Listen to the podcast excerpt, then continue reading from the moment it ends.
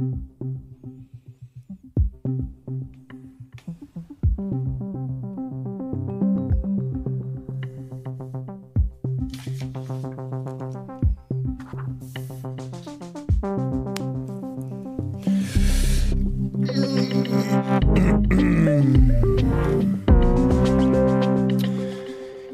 godmorgen. Det blev torsdag den 27. januar. Klokken er 7, og du lytter til en uafhængig morgen. Hej, jeg hedder Viggo, og du lytter til Den Uafhængige. Hvis du er medlem, kan du downloade vores app. Vi sender hver dag mellem klokken 7 og klokken 9. Og inde på vores app er der helt vildt mange andre programmer. Og hvis du ikke bliver medlem, så er du stupid motherfucker! Så husk at blive medlem! Ja, hermed en opfordring fra Viggo til alle, der sidder og lytter med, om at støtte os og blive medlem, fordi vi er jo afhængige af medlemsstøtte. Jeg fik lige sagt, det torsdag den 27. januar. I går der var der pressemøde i Spejlsalen, hvor Mette Frederiksen hun proklamerede, at næsten alle restriktioner bortfalder fra tirsdag den 1. februar. Det betyder for eksempel, at krav om mundbind og coronapas ophører, ligesom restauranter, barer og spillesteder må holde åbent efter klokken 23. Ligeledes bortfalder det generelle forbud mod salg af alkohol mellem 22 og 5. Derudover kan man igen begynde at gå på casino, spillehal, gå i badeland, lejeland, forsamlingshus og selskabslokaler. Og en ting, der undrer mig ved det her, det er, hvad sker der så på mandag, når klokken den slår 22-23 stykker? Skal barnet så holde lukket indtil klokken 24 for at genåbne? Det må vi jo se. De eneste restriktioner, der er blevet forlænget, det er kravene om test og isolation for visse personer ved indrejse i Danmark. Og ifølge Magnus Heunicke, der altså er sundhedsminister i Danmark, vil det primært være folk, der enten er vaccineret eller har immunitet fra nylig smitte. Og disse restriktioner forlænges altså med 4 uger. Dog er det stadig en anbefaling fra myndighederne, at ledelserne på hospitaler og plejehjem opretholder krav om mundbind og coronapas for gæster. Jeg kan så i samme ombæring fortælle, at Dansk Industri har været ude at melde, at flere af de virksomheder, som de repræsenterer, de vil gerne beholde coronatiltagene.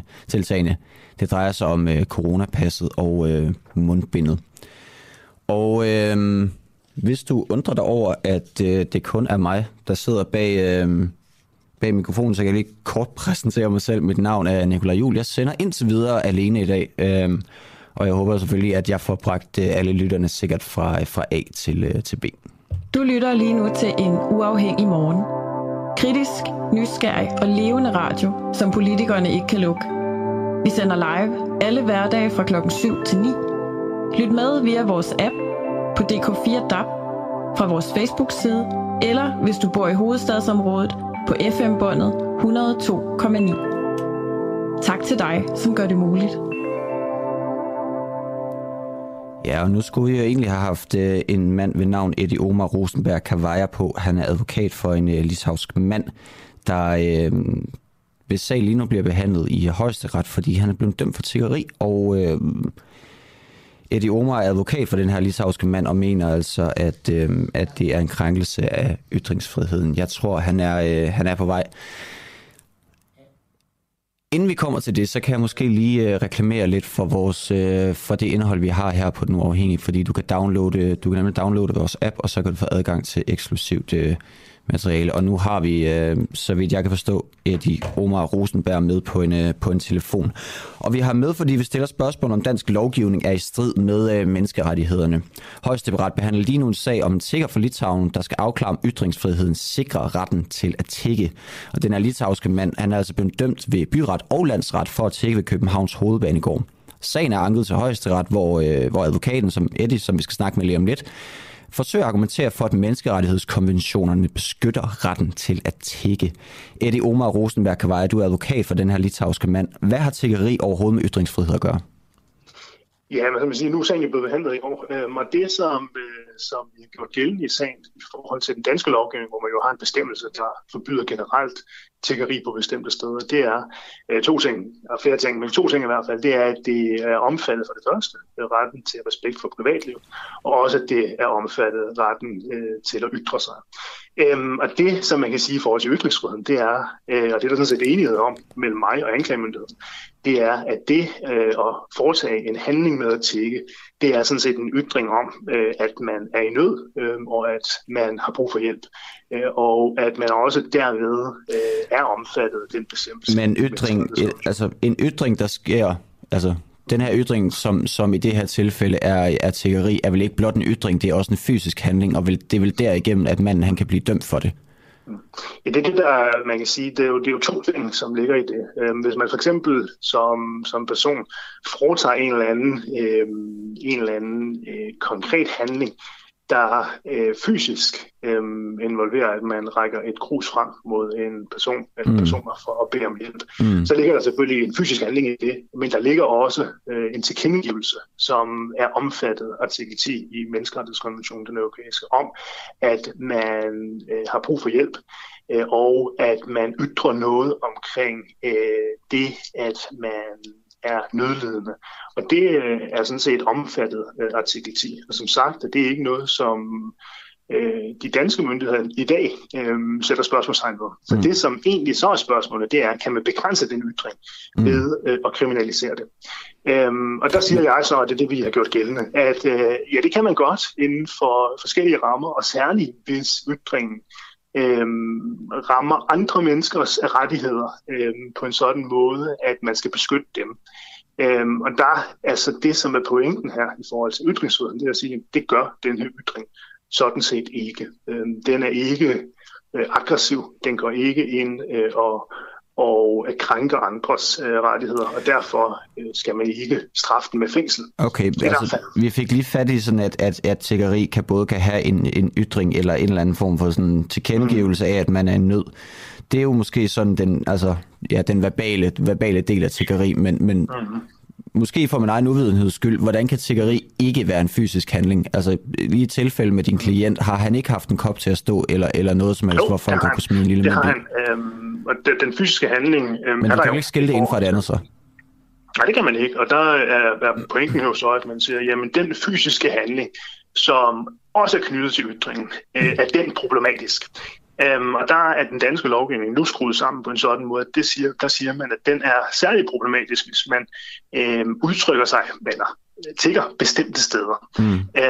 Og det, som er formålet med loven, det er jo at beskytte, i hvert fald det, der er det umiddelbare formål med loven, det er at beskytte mod utryghedsskabende tiggeri. Og der er min pointe, at det er ikke utryghedsskabende i sig selv, at man sidder på bestemte steder og beder om hjælp. Så kan man jo tigge på forskellige måder, man kan tigge meget aggressivt eller meget påtrængende. Og det kan måske være en tiggerihandling, som man kan begrænse. Men det var ikke det, der var tilfældet her efter vores opfattelse, at man altså passivt står med en kop og rækker den frem mod personer, der kommer forbi. Okay, men ja, altså, jeg er lidt i tvivl, fordi det er jo fuldstændig rigtigt, at den her lov er indført, fordi det altså, skal skabe mere tryghed i gaderne, hvad så end det ord det betyder. Er der mange af de her sager? Har du repræsenteret flere klienter? Ja, og der har været en del sager siden 2017. Altså man kan sige, det som er sket, det er jo, at fra 1900-tallet og frem har man haft den her bestemmelse om tiggeriforbud i lang tid. Så laver man ændringen i 2017, og efter det tidspunkt, hvor man altså begrænser tiggeri på bestemte steder, så kommer der rigtig mange sager. Så der har været flere hundrede sager igennem. Og det her er så den første, der er kommet i højesteret. Og baggrunden for, at vi har den der nu, er jo også en dom fra den europæiske menneskerettighedsdomstol sidste år, hvor man fra EMD's side fandt, at der var en krænkelse, og det var så artikel 8 i Menneskerettighedskonventionen, altså retten til privatliv, at man i Schweiz, i Genève, havde straffet en kvinde for på åben gade at have tigget for penge, og hun var blevet straffet med en bøde på 500 schweizerfranc. I Danmark straffer man det her med ubetinget fængselsstraf i førstegangstilfælde. Så der er også et spørgsmål om, jamen, når man skal regulere et område på en medlemsstat eller en kontrollerende stats område, hvor langt skal man så gå i forhold til den handling, som man vil straffe? Og der er det andet, vi siger her, det er, jamen, det at straffe en person, der rækker en kop frem for at bede om hjælp med ubetinget fængsel. Det er simpelthen at gå for langt. Således lød det fra Eddie Omar Rosenberg Khawaja. Du er altså advokat for den her litauiske mand, der lige nu får behandlet sin sag, efter han blev dømt ved byretten og landsretten for at tække ved Københavns hovedbanegård. Tak fordi du var med, Eddie. Selv tak. Hej. Onsdagens tal for antal indlagte på grund af corona i Region Hovedstaden og Region Sjælland, som fremsendte vores coronakorrespondent, som vi snakkede med i går, Jakob Rosenberg, der altså er overlæge og regionsrådsmedlem for konservative. Tallet er stabilt med ca. 300 indlagte på grund af corona, mens antallet på intensiv fra mandag til onsdag falder fra 19 til 18. De to regioner, der er tale om, at det dækker altså 2,7 millioner mennesker. Du lytter lige nu til Den Uafhængige. Danmarks måske mest kritiske, nysgerrige og levende radio. Hvis du har en god idé til en historie, så skriv til os på Facebook eller send os en mail. Adressen finder du på hjemmesiden.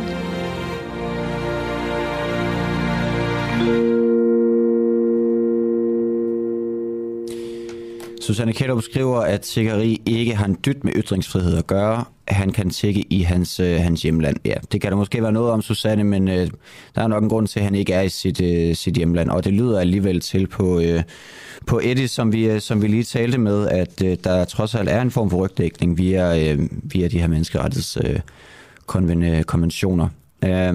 Hugo han skriver, giver vi tilladelse til tiggeri fra en østeuropæer, så medvirker vi til menneskehandel og udnyttelse af mennesker. Det er jo også en vinkel at tage på det, Hugo. Tak fordi jeg kommenterede. Jeg selvfølgelig opfordrer jer til at sende en masse kommentarer ind i dag. Jeg sidder her jo alene i dag, så jeg vil meget gerne have en samtale med jer, der sidder ude på den anden side og lytter med. Så skriv på sms'en og skriv i Facebook-tråden. Nu skal vi til noget helt andet. Vi skal nemlig snakke med Sara Vergo, der er næstformand i fagforeningen DJØF. Fordi vi stiller spørgsmål, skal arbejdspladserne lade djøfferne arbejde hjemmefra, selvom restriktionerne fjernes? Per 1. februar er alle restriktioner altså fjernet, hvilket betyder, at vi kan vende tilbage til vores normale arbejdsliv. Men der er bekymring ved djøf. Sara Vergo, hvad er djøfferne egentlig bekymret for? Jamen, alle djøfferne er bestemt ikke bekymrede, men det er mere sådan den her oplevelse af, at vi går fra 0 til 100 tilbage på arbejde, og der er jo stadigvæk nogen, som er bekymret for at blive smittet. Måske har de sårbare familiemedlemmer eller selv er. Men der er altså også nogen, der bare sådan tænker, okay, men jeg skal jo egentlig på vinterferie i uge 7, og jeg vil helst ikke nå at blive smittet inden. Altså, så der kan jo være mange forskellige motiver til lige at gerne at ville tage det lidt roligt med at komme tilbage. Klart, så det appellerer vi til. Så man, altså, så på mig lyder det som om, at man egentlig sådan, at det er lidt et egoistisk take på det, at man gerne vil på vinterferie, og derfor ikke har lyst til at vende tilbage til arbejde. Altså, Så vidt jeg har hørt fra dem, jeg kender, der har været i isolation og hjemsendt fra arbejde, så får de ikke produceret eller lavet lige så meget, når de sidder derhjemme. Altså, hvordan forholder djøf sig til det? Det er faktisk det modsatte, vi har hørt. Okay. Altså, folk siger, jeg når virkelig meget, når jeg sidder derhjemme og slipper for at blive forstyrret i storrumskontoret.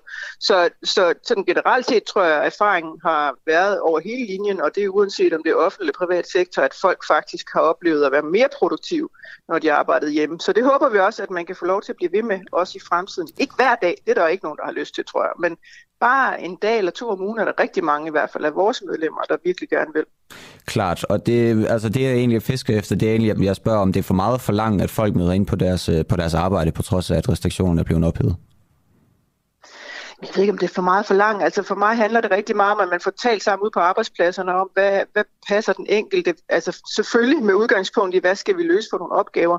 Men vi har jo kunnet se her under corona, at rigtig mange opgaver sagtens kan løses hjemmefra. Og det er bare det, jeg siger, det kan vi vel godt blive ved med. Og især måske her i en opstartsfase, eller hvad man skal sige, den lykkelige tilbagevenden til hele normalen, at vi også lige husker at tænke, at der stadigvæk er nogen, som ikke er fuldstændig trygge, og det skal vi bare tage hensyn til, synes jeg. Men hvis vi nu tænker arbejde som sådan en identitetsmarkør, hvad det jo ofte er, når man sidder til et middagsselskab, så spørger folk, hvad laver du til daglig, og så nævner man ofte sit arbejde. Er der ikke en meget god pointe i at vende tilbage til arbejde for ligesom at opretholde en eller anden form for normal og social liv sammen med sine kollegaer? Jo, men spørgsmålet er, hvad ny normal skal være. Altså fordi selvfølgelig skal vi være sammen, og alle savner faktisk det kollegiale, tror jeg. Det er noget af det, vi har hørt alle fortælle om, at det var noget af det, man savnede allermest. Det var det sociale, men også den sparring, man har, når man er sammen frem for, når man skal ringe eller holde videomøder. Så den del af det er jo super vigtig, men det er jo ikke det samme som, at man ikke også kan arbejde hjemme en gang imellem. Og det er den nye kulturændring, vi skal i gang med, fordi det er ikke alle arbejdspladser, hvor man er lige begejstret for hjemmearbejde, og det tror jeg altså, vi bliver nødt til at indse, at det er medarbejderne. Og derfor så skal vi give plads til, at det kan man gøre, også i en ny hverdag, og så må man jo finde nogle måder at sikre, at man både har det sociale og alt det her sammenhængskraft, og mødes og spare og udvikle sammen. Men samtidig, at man også giver plads til det. Det lyder jo ganske fint, men hvordan har du konkret tænkt dig at gøre det? Ja, jeg kan jo ikke gøre særlig meget for den position, jeg har, andet end at opfordre til, men det vi taler rigtig meget med vores medlemmer om, at det er jo noget, det de skal tale med om ude på arbejdspladserne, og sige, det her, det vil vi rigtig gerne, vi kan godt, og vi har jo også presset på, altså da man i medarbejder- og kompetencestyrelsen skulle sidde og lave en vejledning til, hvad hjemmearbejde skal kunne og i fremtiden, og hvad man må og ikke må og sådan noget. Der pressede vi jo på for, at den gerne måtte udvise en form for begejstring for at arbejde hjemme, fordi det kan vi bare høre rigtig meget. Altså 2/3 af vores medlemmer vil gerne arbejde hjemme mindst en dag om ugen. Og det er da et signal, som jeg synes, arbejdsgiverne skal lytte til. Men altså, og det er jo også meget fint. Jeg kan godt forstå tanken om, at man måske skal begynde at have en refleksion over, hvordan vi arbejder i Danmark, men omvendt, altså, risikerer du ikke, at dine medlemmer også bliver altså, pakket ind i vat, og så man ikke, altså, hvis de er utrygge ved at møde op på arbejde, det virker sådan en lille smule absurd i mine ører. Jamen altså, det er jo arbejdsgiverens ansvar at sikre, at folk har et godt og trygt arbejdsmiljø, for sådan at bruge sådan nogle helt kedelige juratermer. Og det er jo også i den sammenhæng at sikre, at man ikke føler sig utryg ved at skulle tilbage på arbejde. Og det tror jeg ikke er særlig mange, men min appel er bare, at hvis der nu sidder nogen derude og siger, jeg altså virkelig gerne lige komme hen til uge 7, så jeg kan komme afsted på skiferie med min familie, eller hvad det nu end kan være, så synes jeg, at man skal tage det hensyn. Men det er jo ikke det samme som at pakke folk ind i vat. Det vigtige for os er sådan set, at folk får lov til at arbejde hjemme, også i fremtiden, fordi det vil de virkelig gerne. Ikke hver dag, som sagt, men bare en gang imellem. Nu siger du tror, hvor mange har du egentlig talt med, som er bange for at skulle tilbage på arbejde? Jamen, jeg vil ikke sidde og sige, hvor mange tal og sådan noget. Det er jo forskellige signaler. Det er jo både noget, jeg hører fra tillidsrepræsentanter og fra medlemmer. Jeg spørger dig heller ikke, sådan, hvem og, du ved, er personligt på det. Jeg spørger bare, hvor mange har du egentlig talt med, der er interesseret i det her? Og er bange for at skulle møde på arbejde? Det kan jeg ikke give dig et tal på. Altså det er nogle af repræsentanter for nogen, og nogle af enkeltpersoner. Så det er sådan lidt en blanding. Men det er bare et signal, jeg hører. Altså, og det er jo ikke, fordi jeg stiller et krav om det. Jeg siger bare, at det synes jeg, at man bør tage hensyn til, når man går i gang med at åbne op igen her fra på tirsdag. Og de fleste er jo tilbage. Så det er jo ikke noget, jeg tror ikke, det bliver noget stort problem, men jeg synes bare, at det er en vigtig diskussion lige at have derude, og det er et hensyn at vise, fordi der er nogen, som er bekymrede. Ja, det er også ganske fint, og du er også næstformand i fagforeningen DJØF. Du skal selvfølgelig repræsentere dine medlemmer, men det lyder bare ikke som om, at der er noget sådan konkret i det her, når du ikke rigtig ved, hvor mange der egentlig er utrygge ved at møde op på arbejde. Det, altså, jeg har lidt svært ved at få det til at hænge sammen, når der ikke er noget tal. Ja, okay. Det er jo fair nok. Ja. Men altså, vi har jo over 100.000 medlemmer. Jeg kan jo ikke være i dialog med dem alle sammen, og jeg kan jo ikke vide, om de stykker, jeg taler med, om er repræsentative for en eller anden procentdel af medlemskaren. Sådan fungerer det jo ikke. Så vi har ikke lavet noget survey rundt hos alle medlemmerne og spurgt, er du bange for at komme tilbage på arbejde? Og det vil de færreste være, tror jeg. Men derfor taler jeg jo også bare for, at man tager det hensyn der, hvor det er, og i det hele taget bare fortælle om, hvordan åbner vi op på en god måde her hos os, og hvordan skal vi i øvrigt arbejde sammen, også i fremtiden. Så det ikke kun er lige nu og her og hen over vinteren, men jo også i al fremtid skal vi snakke om, hvordan skal arbejdspladsen være indrettet? Hvad giver god mening? Hvordan ser din ideelle arbejdsplads ud, Sara Vergo? Jamen, det kommer jo igen, altså et af hvad min ser ud, men de fleste siger, at de vil gerne have, at de kan arbejde hjemme 1 til 2 dage om ugen. Jeg spørger dig personligt, bare ren nysgerrighed. Nå, hvordan jeg gerne vil arbejde hjemme? Dig som privatperson. Jamen, jeg bor jo rigtig langt fra København, selvom jeg arbejder i København, så jeg synes, det er fantastisk at kunne arbejde hjemme mindst 1 dag om ugen, og gerne 2. Det er ikke så nemt i det job, jeg har, men 1 til 2 dage om ugen vil jeg da gerne arbejde hjemme, og resten af tiden vil jeg virkelig gerne også være sammen med andre mennesker. Okay. Allersidste spørgsmål, inden jeg slipper dig, Sara Vergo, fordi restriktionerne bliver ophævet på tirsdag med mundbind og coronapas osv. osv. Kommer du til at have mundbind på indtil på tirsdag? Ja, det gør jeg. Okay. Jeg er meget lovlydig. Jeg hader mundbindet, men jeg kan godt lige klare det de næste 3-4 dage. Det går nok. Okay, det er godt at høre, Sara Vergo. Tak fordi du var med her til morgen. Selv tak du. God morgen. Ja, lige med.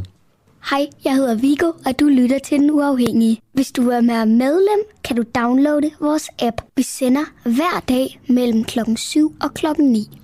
Og inde på vores app er der helt vildt mange andre programmer. Og hvis du ikke bliver medlem, så er du stupid motherfucker! Så husk at blive medlem!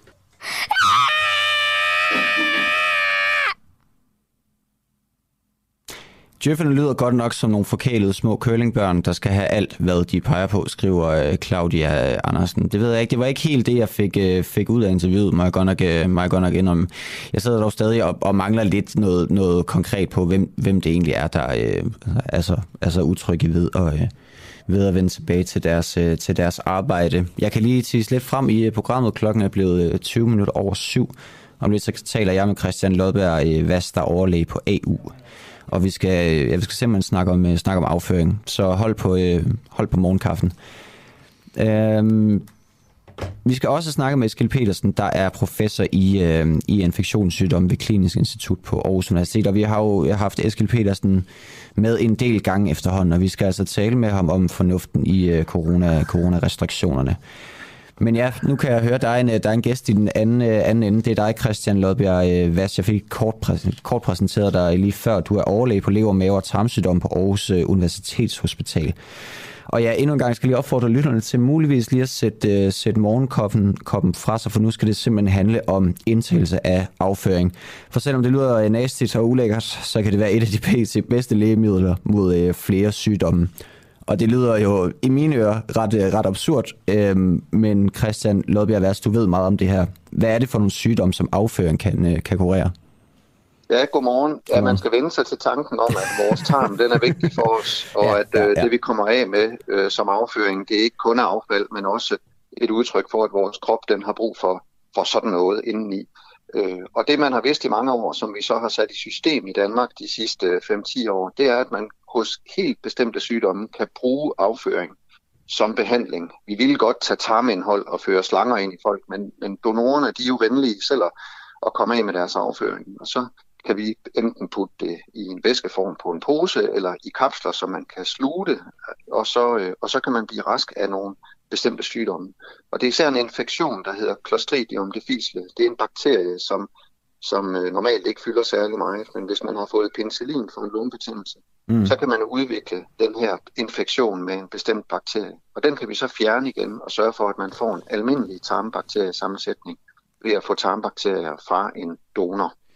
Så nu tænker jeg, den her behandling med afføring, det er jo selvfølgelig ikke som det billede, man får i hovedet. Der er forskellige måder ligesom at lave det på, blandt andet piller, som du også nævner. Den her sygdom, Clostridium difficile, var det den hed? Ja. Altså jeg tænker, hvor mange er latente, eller hvor mange har den sygdom, siden der er opstået et behov for at udvinde en pille, der er lavet på menneskelig afføring? Det er en akut sygdom, som man bliver syg af med diarré, så det er noget, der opstår, og så hvis man får den rigtige behandling, så forsvinder den igen. Så det er ikke en sygdom, man går rundt med på den måde, som er kronisk. Men der opstår cirka 4.000 nye tilfælde i Danmark om året.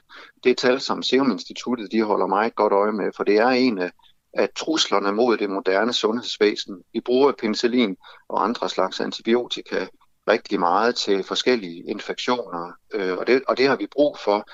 Opfindelsen eller opdagelsen af penicillin var jo en virkelig sådan en landvinding inden for moderne lægevidenskab, hvor vi pludselig kunne behandle lungebetændelse for eksempel. Men det koster altså på tarmbakterierne, som også dør, og der kan den her Clostridia-bakterie, den er rigtig hårdfør og kan så overleve en penicillinbehandling. Og det vil sige, at det følger med at have et moderne samfund, hvor vi bruger antibiotika. Det er, at der er nogen, der får den her tilstand. Og det er cirka 4.000 om året i Danmark. Okay. Og der er cirka 1.000, altså en fjerdedel, hvor bakterien kommer igen, efter at man har fået den rigtige behandling mod Clostridia, som første gang er en særlig antibiotikakur. Og det er så der, hvor vi ser, at tarmbakteriesammensætningen bryder sammen, og hvor man kan få transplanteret nyt tarmindhold ind i sin tarm, og så vokser det, eller lever det tarmindhold, det lever inde i ens egen tarm. altså med tarmindhold fra en donor. Så det er en rigtig transplantation, og vi kalder det fæsestransplantation. Nu kan det er lidt ubehageligt at sige de der ord med afføring og fæses hele tiden, så man finder på nogle som lidt tekniske ord. Klart. Men strengt taget, så er det, hvad det er. Det er en fæsestransplantation.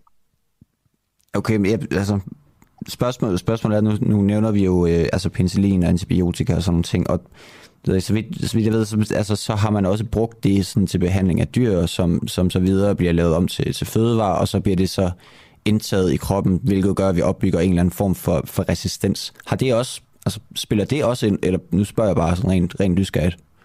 Ja, det kan det godt. Det er svært at bevise, om for eksempel antibiotika brug i husdyrsproduktion, altså svineproduktion eller anden form for landbrug, om det påvirker menneskers sundhed og hvor mange penicillin eller medicinrester der er i dyr. Det er rigtig svært at vise, om det er med til at ændre den måde, vores krop er følsom for sådan nogle sammenbrud på. Men der er i hvert fald sket noget i den moderne civilisation de sidste 100 år, som gør, at i dag er vi meget mere skrøbelige rent tarm immunmæssigt. Altså vores system er simpelthen mere skrøbeligt, end det var for 100 år siden. Men der er sket rigtig mange ting. Vi lever anderledes med vores husdyr, og vi har færre søskende, og vi har en meget anderledes hygiejne. Og det er jo en god ting, fordi vi så lever 50 år længere og har et meget sundere liv. Men det koster altså på immunsystemet og på vores tarmbalance. Der er en, der spørger om, nu nævnte jeg jo selv lige madvarer, som muligvis indeholder antibiotika og penicillin. Kan man ikke omvendt kultivere en god tarmflora via madvarer, for eksempel yoghurt? Jo, man kan påvirke sin egen tarmbakteriesammensætning. Det er nok mere almindelige kostemner som kostfibre og grøntsager, som gør, at de rigtige tarmbakterier vokser frem i tarmen. De mikroorganismer, der er i for eksempel surmælksprodukter, de er gode til at syrne maden, og vi er jo rigtig glade for at bruge bakterier og svampe i madlavning til hævemidler og til konservering. Men helbredseffekten af sådan nogle, det man kunne kalde madbakterier, den er meget begrænset. Altså det er konservering og tilberedning og smagsforandring og konsistens og sådan nogle ting, som jo er gode. Surmælksprodukter er jo en vigtig del af vores kost, men grundlæggende så er de bakterier, vi skal passe på, det er de bakterier, vi har nede i tarmen, og som vi skal værne om med kost og motion. Og hvis det hele bryder sammen, jamen, så kan vi ringe til en ven, og så kan man komme ud på hospitalet, og så kan man få en transplantation med donorbakterier. Det, der så er vigtigt, det er jo, at det er almindelige bakterier, for eksempel ikke sådan nogen, der har resistens. Altså antibiotikaresistens. Ja, klart. Altså nu nævner du sådan det her med, at sådan kosten kan nå give et lille hjælp på vejen, men du taler også sådan om konservering og tilberedning og sådan nogle ting. Så det, der sker, det er i den proces, så er der mange af de her sådan, gode bakterier, der går tabt.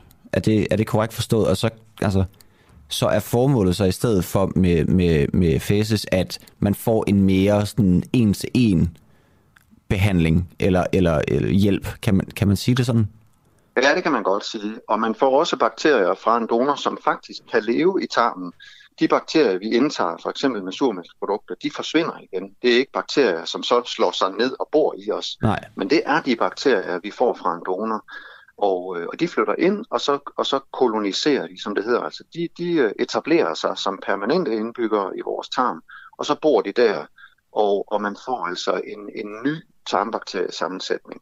Det gør man ikke, når man indtager surmælksprodukter. Der ændrer det sig en lille smule, og hvis man spiser rigtig meget, så kan man godt måle i tarmen, at de er der for en kort bemærkning, men når man holder op igen, så forsvinder de. Og der er transplantationen, den er jo helt fundamentalt anderledes ved, at der flytter de ind. Christian Lodbjerg Hvas, der spekuleres også i den her behandlingsform rent økonomisk, og i lande som for eksempel USA, der forsøger industrien at lokke universiteternes forskning i det, således industrien på sigt vil kunne drive monopol på behandlingsformerne.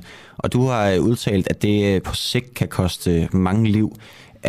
Kan man sige, at det er skidt, at der er penge i lortet? Jeg tror, der skal jo være noget til at drive udviklingen af det her, og man kan altid overveje, om økonomiske interesser skal drive det, fordi de er jo en vigtig drivkraft for rigtig meget udvikling. En del af det her, altså transplantationer af væv og celler og sådan noget, det er ikke kun drevet af økonomi, det er også drevet af for eksempel hospitalers mission om at redde menneskeliv. Så man kan overveje, skal det kun være økonomiske interesser, der driver det, og dem vil vi jo gerne beskytte, hvis det er nødvendigt, for at det kan lade sig gøre og tjene penge, hvis det er det, man skal. Mm. Men hvis det, man skal som hospital for eksempel, er at redde liv i sådan en non-profit organisation, som et offentligt hospital er, så skal man have en fri udveksling af viden, og man skal leve med, at man ikke beskytter for eksempel en markedsføring. Og det har været det, der er i, det er den diskussion, der er i USA, det er, at nogle af de virksomheder, der udvikler sådan nogle donor-afføringsbaserede lægemidler, de vil gerne beskyttes, altså have beskyttet deres markedsføring med en form for patentbeskyttelse eller eksklusivitet. Og det er problematisk, hvis det, man samtidig gerne vil, det er åbent at dele sin viden og sørge for, at alle kan få lov til det her. Så der er altså afføring, det er jo noget, vi alle sammen har. Ja, det kan vi ikke komme udenom. Så problemet er på en eller anden måde, at vi i Danmark for eksempel vi er langt fremme i den her teknologiske udvikling, og det vil så gøre det, at vi vidensdeler til lande som for eksempel USA, der så derefter forsøger at tage en eller anden form for patent på det, og det er der problemet ligger. Ja, i hvert fald er der en svær balance imellem. Skal man beskytte økonomiske interesser, eller skal man gøre alt for, at patienterne kan få en lige adgang til den her behandling? Okay. Og det kan være problematisk, hvis man lukker institutioner, som tilbyder en behandling, som ellers ikke ville være tilgængelig, hvis den for eksempel kostede 500.000. Sådan lød det altså for Christian Lodbjerg Hvas, der er overlæge på lever, mave og tarmsygdomme på Aarhus Universitetshospital. Tak fordi du var med til her til morgen, Christian, og god dag. Tak. Ja, tak for det, i lige måde. Du lytter lige nu til en uafhængig morgen. Kritisk, nysgerrig og levende radio, som politikerne ikke kan lukke. Vi sender live alle hverdage fra klokken 7 til 9. Lyt med via vores app på DK4 DAB, fra vores Facebook-side, eller hvis du bor i hovedstadsområdet på FM-båndet 102,9. Tak til dig, som gør det muligt. Godmorgen, Nicolaj. Ja, godmorgen, Kasper. Det, vi har ikke prøvet at sende før, men en gang skal jeg være den første. Ja, lige præcis. Det var jo lidt, kan vi jo godt afsløre måske, jeg ved ikke om du har været, hvor meget du har været inde på det, det var måske lidt andet. Det var ikke meningen, jeg skulle sidde her, lad os sige det på den måde. Nej, det er rigtigt. Det var jo egentlig meningen, at Asger Juhl, han skulle have flankeret mig i dag, men ja. Det er gode marker fra, som vi jo kender, ja, og får god ros for, men han er vist nok på vej, har vi lige hørt på vandvejerne. Ja, så vidt jeg ved, så er han på vej uden at rigtig at vide det, men okay, men det er i hvert fald godt lige at høre fra ham, og at alt er vel. Så vi har jo et spændende program på, som du allerede har skudt godt i gang jo. Mm. Lars Aagaard, Dansk Energi, næste mand. Det kan være, du lige vil sige et par ord omkring, hvad han helt kort skal fortælle os om. Ja, det kan jeg godt. Det er fordi, at vi har også, det er en verserende debat i Danmark, den er blevet op igen, også rent politisk, og det er jo simpelthen spørgsmål, om det er urealistisk at forestille sig atomkraft i Danmark. Der er blandt andet Pernille Vermund, der i Deadline sagde, at hun hellere ville have et atomkraftværk i sin baghave end en vindmølle, og ifølge Dansk Industri, der altså er en interesseorganisation for energiselskaberne i Danmark, så skal ideen om atomkraftværker i Danmark lægges i graven hurtigst muligt. Og det lyder jo voldsomt. Og nu snakker vi med Lars Aagaard, der er administrerende direktør i Dansk Energi. Godmorgen Lars Aagaard, er du med? Ja, det er der. Godmorgen. Kan vind- og solenergi alene løse den her globale klimakrise og nuværende energikrise? Nej, det kan det ikke, men det er en meget vigtig brik i det.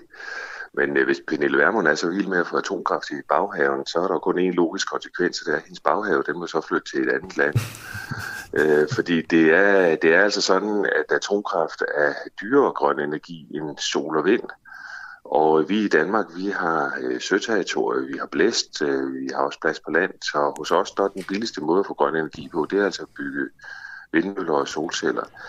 Så kan det selvfølgelig ikke stå alene, fordi der er dage, hvor det ikke blæser, og der er også dage, hvor solen ikke skinner. Og derfor så skal vi i det samlede europæiske system have noget, der kan give os den strøm, vi mangler, når sol og vind ikke rækker. Og hvad skulle det være, hvis det ikke er atomkraft? Ja, der er vandkraft, en del af det, der er el fra biomasse, og så er der også atomkraft, det er en del af løsningen indtil videre. Så de steder i Europa, hvor man har atomkraftværker, der synes jeg ikke, at der er nogen grund til at skynde sig med at lukke dem. Fordi det, der bare vil ske på den korte bane, det er så, at vi kommer til at brænde en masse gas og kul af, i stedet for at give forbrugerne den strøm, som de gerne vil have. Så i min bog, der er atomkraft ikke forbudt eller ude eller noget. Men i Danmark, der har vi bare nogle billige og grønne alternativer, og så er det så lidt mystisk, hvorfor der er nogen, der synes, at vi skal tage... Er afbrænding af biomasse grønt? Ja, det er det da. Okay. Ja, vi har et spørgsmål fra opsmødet. Jeg er også lige medvært her. Lars Aagaard, hvis du ser på for eksempel Frankrig, hvor der jo er rigtig mange atomkraftværker, jeg mener der er over 50 eller noget af den stil. Hvordan, synes du, det påvirker Frankrig negativt på en eller anden måde, og i så fald hvordan? Nej, altså først og fremmest, så synes jeg, det er en beslutning, franskmændene selv skal have lov at træffe, hvordan præcis deres energimix det skal være. Men i min optik, så er det fint, at Frankrig har bygget A-kraft. Sikre A-kraftværker har jeg principielt ikke noget imod. Heller ikke i Danmark? Nej, ikke som et princip.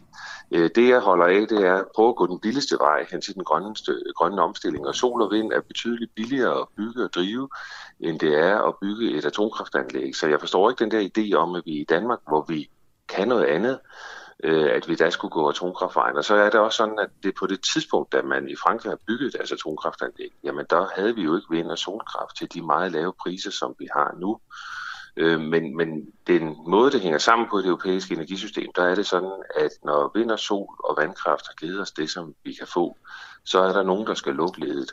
Og der er den hårde situation for os i Europa, at lige nu der bliver det et valg mellem atomkraft, kul og gas. Og i den optik, der går jeg da ikke ind for, at man skynder sig med at lukke velfungerende atomkraftanlæg. Det er så et andet spørgsmål, om man skal bygge noget nyt, og der kommer vi bare tilbage til det med priserne. Det handler jo så om, at det er så billigere at bygge et nyt atomkraftanlæg, end det er at bygge yderligere ud med vind og sol. Og der viser de rå tal altså, at sol og vind er det billigste, så det skal man starte med alle de steder, hvor det er muligt. Så franskmændene burde de i virkeligheden nedlægge alle deres atomkraftværker og bygge vindmøller og opsætte solcellepanelfarme, så at sige?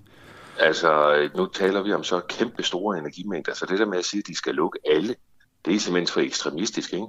Men når de nu har et gammelt atomkraftanlæg, der skal lukkes, fordi at det økonomisk ikke længere er i stand til at producere energi til nogle priser, som forbrugerne er villige til at betale, ja, så skal de først og fremmest starte med at kigge på, om de kan udbygge sol og vind, og hvis det ikke rækker, ja, så må de så kigge ned i deres muligheder, og så beslutte sig for, om det skal være gas, biomasse, kul eller atomkraft. Det må de beslutte. Okay, vi skal lige tilbage på sporet her med Danmark, vil jeg lige lede os tilbage på, fordi vi skal jo så også spørge, hvor mange vindmøller vil der så skulle bygges, før de kan levere lige så meget strøm, som et A-kraftværk vil kunne have i Danmark? Jamen, vi skal, vi har bygget, og vi skal blive ved med at bygge flere, men der er ikke noget problem i Danmark med at bygge nok sol- og vindenergi til at dække vores behov. Vi kommer faktisk til at bygge, er jeg ret sikker på, meget mere end det, som danskerne kan forbruge. Og det er, fordi vi har adgang til Nordsøen, hvor der ikke er så dybt, og hvor det blæser helt vildt. Og derfor er det et af de bedste steder på jorden at sætte vindmøller op. Og derfor så, i min kikkert, der ser jeg et par energiøer ude i Nordsøen, hvor der kommer til at stå mange, mange vindmøller og producere meget mere grøn strøm, end Danmark kan forbruge. Så vi ender med at blive det land, der kommer til at tjene penge på at eksportere grøn strøm. Det er jeg ret overbevist om. Godt. Vi må se, hvordan det går i hvert fald. Tusind tak, fordi du lige var med her til morgen, Lars Aagaard. Det er fint, og så bliver det spændende at se, hvor Pernille Vermund flytter hen. Der er jo et par lande i Europa, hun kan lægge sin baghave i. Det følger vi også med i, det lover vi. Det er godt. Tak for i dag.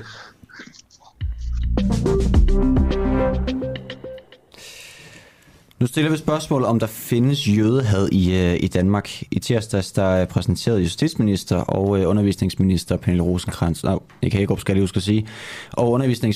Rosenkrantz-Theil en handlingsplan imod antisemitisme. Handlingsplanen løb på 15 initiativer, der blandt andet omfatter øget undervisning i holocaust og antisemitisme i folkeskolen. Og derfor har vi altså forsøgt at finde nogle danskere, som har gjort sig skyldige i jødehad og antisemitisme, for at finde ud af, om det her initiativ overhovedet er nødvendigt. Vores reporter Esben Rohde Kristensen. Vores reporter, der spørger i det her interview, du skal høre lige om et øjeblik. Han spørger Esben Rohde Kristensen, der er formand for Dansk Nationalsocialistisk Bevægelser, om han hader jøder, og hvad han egentlig synes som regeringens nye handlingsplan. Og det, som du skal lægge særligt mærke til i det her interview, det er, at Esben Rohde i interviewet kalder regeringsinitiativer for reklame for jødedommen, og opfordrer de danske jøder til at rejse til Israel og bo i stedet, og interviewet det kommer her. Om jeg personligt har et problem med jøder i Danmark, der må jeg jo svare nej. Jeg har ikke noget personligt problem med jøder i Danmark, forstået på den måde, at der ikke er nogen jøder i min hverdag, der på den måde generer mig. Men hvis vi taler om generelt politisk, der må man jo se på, hvilke jøder, der har hvilken indflydelse, om det skyldes deres religion. Og der kan jøder selvfølgelig udgøre en problemstilling i forhold til den indflydelse, de udøver i vores samfund. Hvordan det? Nå, men altså, vi snakker så meget om, at vi skal have nogle frihedsrettigheder. Det synes jeg er meget fint, men hvis de bliver misbrugt, kan man sige, så er det jo ikke noget, vi skal gøre bare for at tilfredsstille en lille gruppe mennesker. Vi kan tale om omskæring, som har været oppe i de senere år. Og der taler man jo om, at man lader jøderne, omskære deres børn, og hvor at muslimerne så ikke har retten til det. Og så forsøger man at lave alle mulige krumspring for ligesom at tilgodese jøderne og ikke muslimerne. Så det er på grund af omskæringen? Omskæringen er kun et eksempel. Ja. Der er mange andre steder i samfundet, hvor de udøver en indflydelse, hvor de måske ikke burde udøve en indflydelse. Som hvor? Ja, men det kunne jo være på universiteter, eller det kunne være i medierne, eller det kunne være andre steder, hvor jøderne sidder og har mere end en hat på, og hvor de måske tjener andre interesser end danske interesser. Det er måske ikke rimeligt. At regeringen ønsker at bruge penge på at lave en reklamekampagne for jøderne, synes jeg kun at bekræfte, at der må være et problem med jøderne. Hvad er det for en reklamekampagne? Det er den, du lige har omtalt. Altså planen om at sætte holocaust og antisemitisme på fagen i folkeskolen? Ja, det er da en reklamekampagne. Altså hvorfor skal alle mulige andre folkeslag, der har været, haft en hård oplevelse igennem historien, dem har de jo ikke ønsket at favorisere. Det er jo kun jøderne. Og hvorfor har man brug for at favorisere jøderne? Men det burde man da måske stille spørgsmålstegn ved. Nu kommer den her handlingsplan jo efter, at der for eksempel har været udøvet hærværk mod jødiske gravpladser. Og hvis du kigger på synagogen i København, så er den jo også under konstant politibeskyttelse. Kan du ikke godt se, at der er et problem med, at jøderne måske kan være udsatte? Jamen, der må jo være en grund til, at jøderne er mere udsatte end andre folkegrupper. Altså, vi burde jo nok have mig søge ind til at sige, hvad er problemet med jøderne siden, at der er nogen, der har noget imod dem? Har du et bud på det? Ja, jamen, det må jo være, fordi de udøver negativ indflydelse i de samfund, hvor de lever. Jamen, har du et konkret bud på det? Altså... Men nu har jeg har lige nævnt et eksempel med omskæringen. Ja. De må jo have en større indflydelse i det danske samfund, end muslimerne eksempelvis har, siden at de kan få særrettigheder i forhold til omskæring. Men nu nævnte du før det her med, at man kunne se jøder på universiteter, der havde andre interesser end danske. Har du nogle eksempler på det? Jo, man kan jo se, at igennem historien, at der er eksempelvis jøder, der har stået bag kulturmarxistiske tiltag. Og det har jo ikke bragt noget godt med sig. Men det er jo ikke forbudt at være marxist. Nej, det er der ikke. Men det, du spørger om, det er, hvorfor man skal...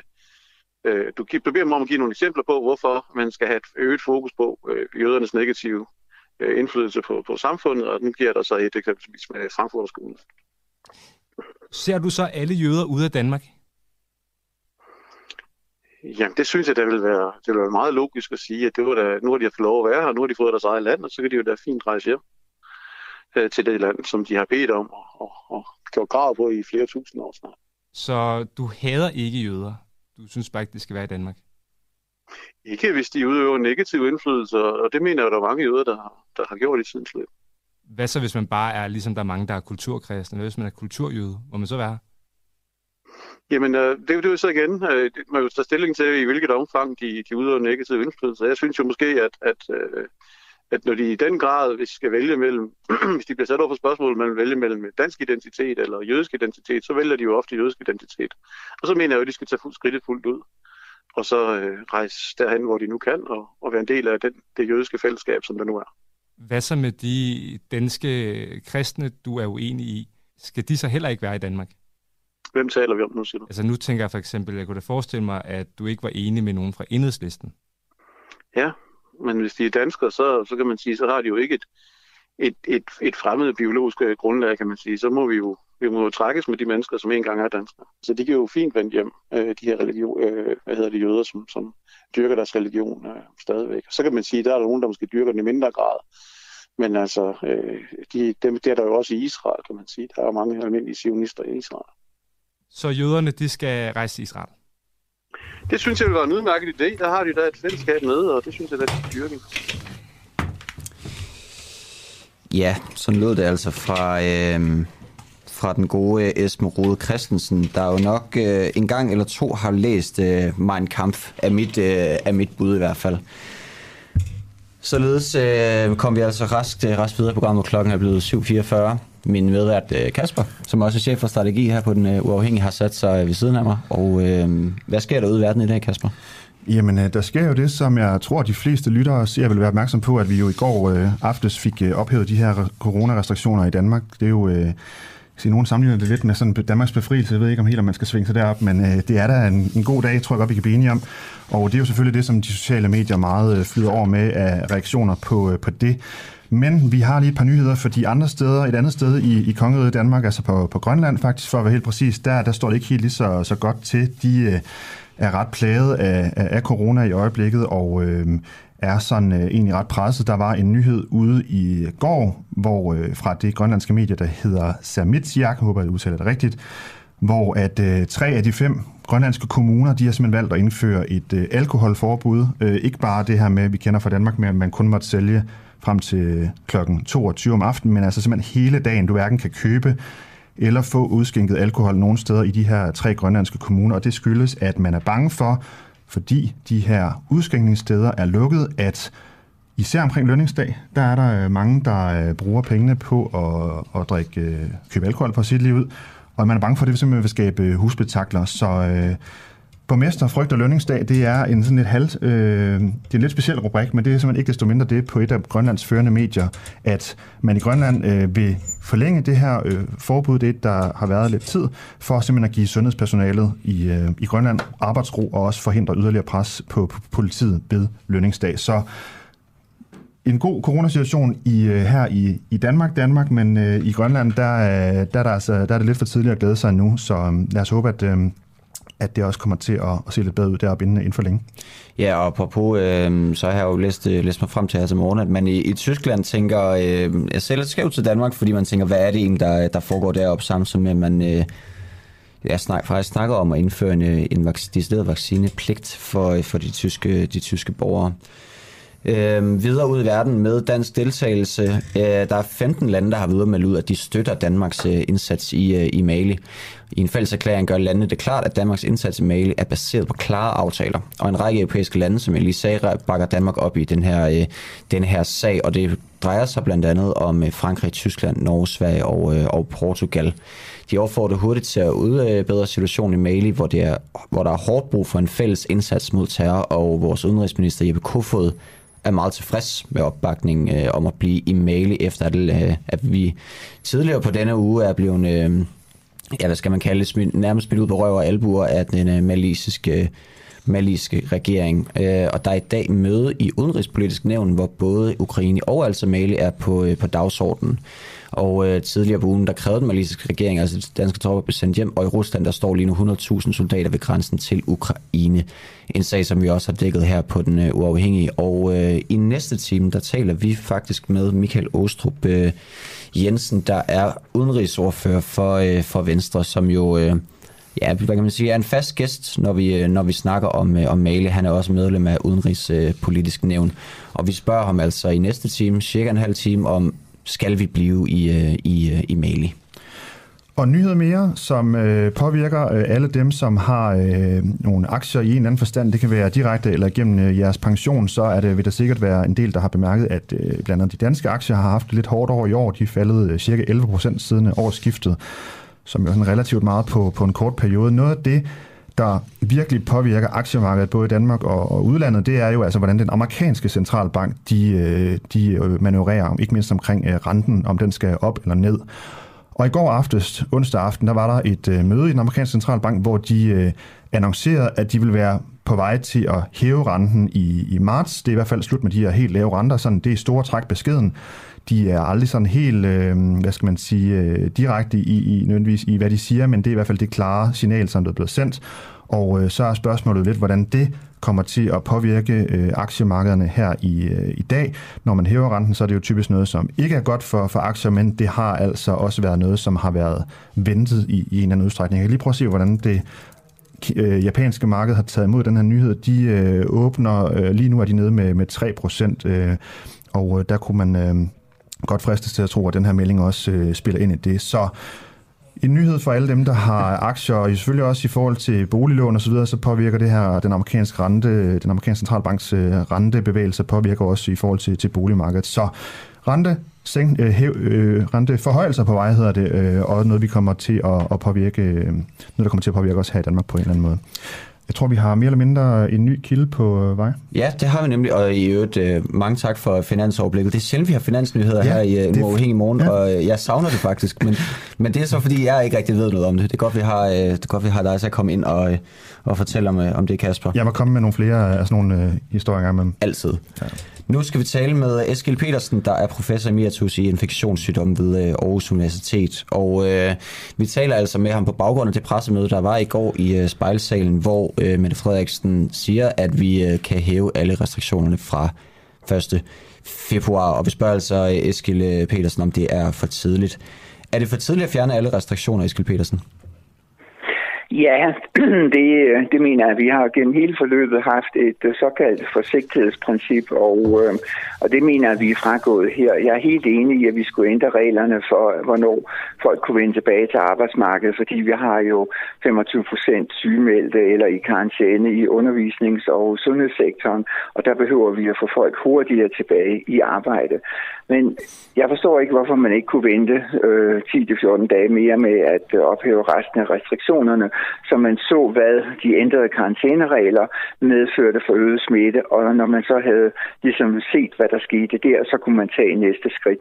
Det er ligesom om, at det her forsigtighedsprincip pludselig er forsvundet, og så skal man gøre alting på én gang, og vi skal ikke glemme, at statsministeren jo stadigvæk sagde, at februar vil blive rigtig bøvlet, så ja. Men forsigtighedsprincippet er jo ikke nødvendigt, efter man har fundet ud af, at omikron ikke er nær så farlig som de andre coronavarianter? Jo, men det er rigtigt nok, men den er jo stadigvæk farlig. Vi skal jo ikke glemme, at en af grundene til, at vi har så meget kontrol over det, trods alt, at vi har så få døde i forhold til antallet af smittede, så få indlagte i forhold til antallet af smittede, det er jo også vaccinationerne. Det er jo ikke, fordi omikron er så meget mindre farlig, men det er jo vaccinationerne, som gør den helt store forskel. Og det er rigtigt nok, at vi har haft et faldende antal indlagte på intensivafdelinger i de sidste 3 uger, og det er selvfølgelig rigtig positivt, men vi har stadigvæk et stigende dødstal, og når man slipper alting på en gang, som man gør nu, så vil man få en yderligere stigning af smittetallet, du vil få flere sygemeldinger, du vil få syge børn, som forældrene skal blive hjemme, så du ved ikke rigtigt, hvad det her kommer til at betyde, og derfor synes jeg, at det var for tidligt at gøre det. Men altså, nu er beslutningen taget, og så må vi jo kan vi bare vente og se, hvad der sker. Du hæfter dig ved, at der er et stigende dødstal, Eskild Petersen. Er det på grund af omikron-varianten, at de er gået bort, de her pågældende? Det ved jeg faktisk ikke, fordi dødstallet er jo ligger noget efter. Det er vigtigt at vide. Om det er på grund af den, hvis man skal... Jo, helt sikkert. Det er ikke nogen tal, som jeg har set fra Serum Instituttets side, at man gør det op. Men altså, dødstallene ligger nu på... Men hvis det ikke er på grund af omikron, det er mere det, jeg fisker efter. Hvis det ikke er på grund af omikron, så er det vel ikke et argument for at forlænge restriktionerne? Nej, men det ved jeg ikke. Nej, okay. Fair nok. Det har jeg ikke data på. Fair nok. Men det kunne man måske lige undersøge, fordi hvis nu ingen af dem her de døde af omikron, så er det vel et argument, der i hvert fald ikke peger i retning af, at man skal forlænge restriktionerne, det kunne man argumentere for. Selvfølgelig kan man argumentere for det, men hvis du ikke har data, så kan du ikke bruge det til noget. Nej, vi prøver så, vi kan blive klogere på det. Det kan være, at dataene findes derude. Ellers så, hvad er din forventning i forhold til, hvis man havde forlænget de her 14 dage? Hvilket billede vil du forvente, at man vil se, hvis vi havde forlænget restriktioner med 14 dage, kontra det billede, vi kommer til at se nu her, hvor vi åbner op? Jamen, du vil jo se en lavere smittestigning, og det vil sige, at du vil have færre sygemeldte og færre indlagte. Altså, vi er kun en brøkdel under indlæggelsestallet i januar. Vi har 938 indlagte nu, hvor vi havde 964 som mest i januar 2021. Så du vil se stigende tal, og hvor den stigning topper, det ved vi ikke, og vi ved ikke, hvornår den topper, selvom alle selvfølgelig forventer, at det sker inden for de næste 14 dage, men det ved vi jo reelt set ikke. Og det er jo altså Epidemikommissionen, der har indstillet til regeringen, at man skulle ophæve de her restriktioner per 31. januar. Det fik vi fortalt i går på pressemødet ved Søren Brostrøm og så videre. Men din vurdering er altså, at man skulle forlænge. Hvad er det, som du så at sige ved, som de ikke ved? Eller hvad er det, hvor er det, din vurdering er anderledes end hele den her store epidemikommission? Altså, Epidemikommissionen har 11 medlemmer, hvoraf kun 2 har indsigt i epidemi, og det er direktøren for Serum Instituttet for Sundhedsstyrelsen. Resten af Epidemikommissionen består jo af departementsafdelingschefer fra ministerierne, som ikke har nogen indsigt i smitsomme sygdomme. Det vil sige, at reelt set savner Epidemikommissionen virkelig tungtvejende sundhedsfaglig ekspertise, og det er det, der bekymrer mig, at man lægger så meget vægt på Epidemikommissionen, når det er folk, som savner sundhedsfaglig baggrund, som udgør 9 ud af 11 medlemmer af Epidemikommissionen. Men Henrik Ullum, som sidder i Epidemikommissionen, og som er direktør for Serum Institut, han kunne vel også sige fra over for det, hvis han ikke mener, at de 9 andre var kvalificerede. Tror du ikke, han har gjort det? Ja, det håber jeg da virkelig, og det forventer jeg da også. Men spørgsmålet er, hvordan balancen er inde i kommissionen, når du er i mindretal. Det kan jeg ikke udtale mig om. Det ved jeg ikke noget om. Men du mener helt grundlæggende, at Epidemikommissionen er sammensat forkert?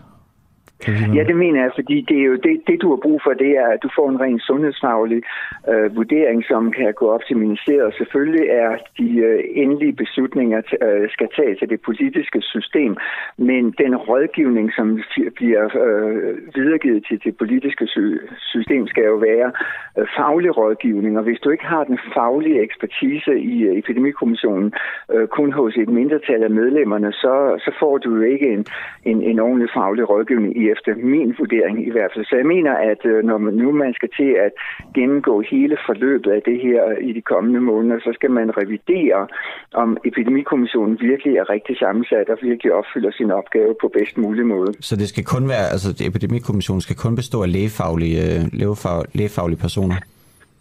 Ja, det skal den jo, fordi det her er jo en faglig rådgivning, og så vil du have andre steder, hvor man går ind og opvejer med de økonomiske konsekvenser, som man siger, okay, set fra erhvervslivets side, så vil vi gerne have folk tilbage i arbejde, og det er derfor, at man fra sundhedsfaglig side siger, at vi er enige i, at vi på nuværende tidspunkt kan forkorte sygemeldingstiden og tiden, folk er i karantæne, så vi kan få dem tilbage til arbejde.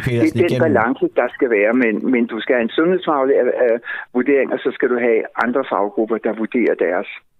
Ja, fordi det var lige præcis det, jeg fiskede efter, fordi igennem de sidste 2 år, der har vi jo set, at det ikke kun er en sundhedsfaglig ting, det her med covid-19. Det går rent faktisk også ud over alle mulige andre punkter, så giver det ikke meget god mening at have en diversitet i fagligheden i en epidemikommission? Nej, det er jeg ikke enig med dig i, fordi den diversitet, som du efterlyser her, den får vi i epidemiudvalget i Folketinget. De ultimative beslutninger af det her er politiske, og det respekterer de sundhedsfaglige eksperter fuldt ud, så vidt jeg har kunnet se det gennem hele forløbet. Derfor er det en kvalificeret rådgivning af det politiske system, men det politiske system har så opgaven at afveje økonomi, andre følger og det rent sundhedsfaglige. Og det er jo den måde, det har fungeret på, og jeg synes faktisk, at Danmark har klaret det rigtig, rigtig godt. Vi er et af de lande, der klarer sig økonomisk bedst igennem krisen, og det er fordi, der har været det her samspil mellem det faglige og det politiske, som fungerer rigtig godt, og det føler jeg ligesom med den beslutning, der er kommunikeret ude i går, at der begynder man at se, at det måske kunne have været gjort bedre. Men hvor meget har du været ude at kritisere det her med, at Epidemikommissionen har været forkert sammensat? Det kan godt være, det er bare mig, der har overset det, men det har du hvor meget? Det har jeg ikke været ude at kritisere før, fordi det har jeg ikke haft nogen anledning til, men på baggrund af det her, den beslutning i går, hvor sundhedsministeren jo henviser til epidemikommissionen, som mener, at det her er tidspunktet til at sige, at vi er nødt til at tage op og spørge, er det her den rigtige sammensætning af den her kommission? Men jeg synes, at der er blevet henvist til kommissionen løbende gennem pandemien. Man kunne godt tænke, at det var lidt sent, at den her kritik den kommer. Jamen, det er jo først nu, at jeg føler, at man fragår det her forsigtighedsprincip. Okay. Så det er jo først nu, at jeg føler, at der har været anledning til virkelig at gå ind og påpege, at der kan være et problem her med epidemikommissionen. Okay, det giver mening. Det var vist egentlig, jeg tror, det vi ville spørge dig om her til morgen, Eskild Petersen. Okay. Tusind tak, fordi du ville være med. Ja, held og lykke med det så. Hej. Og han er altså professor emeritus i infektionssygdomme ved Aarhus Universitet. Klar vind fra Den Uafhængige. Jeg har lige to hurtige spørgsmål til Mette Frederiksen, som ikke helt handler om corona. Var det dig, der gav ordren om anholdelsen af Lars Findsen?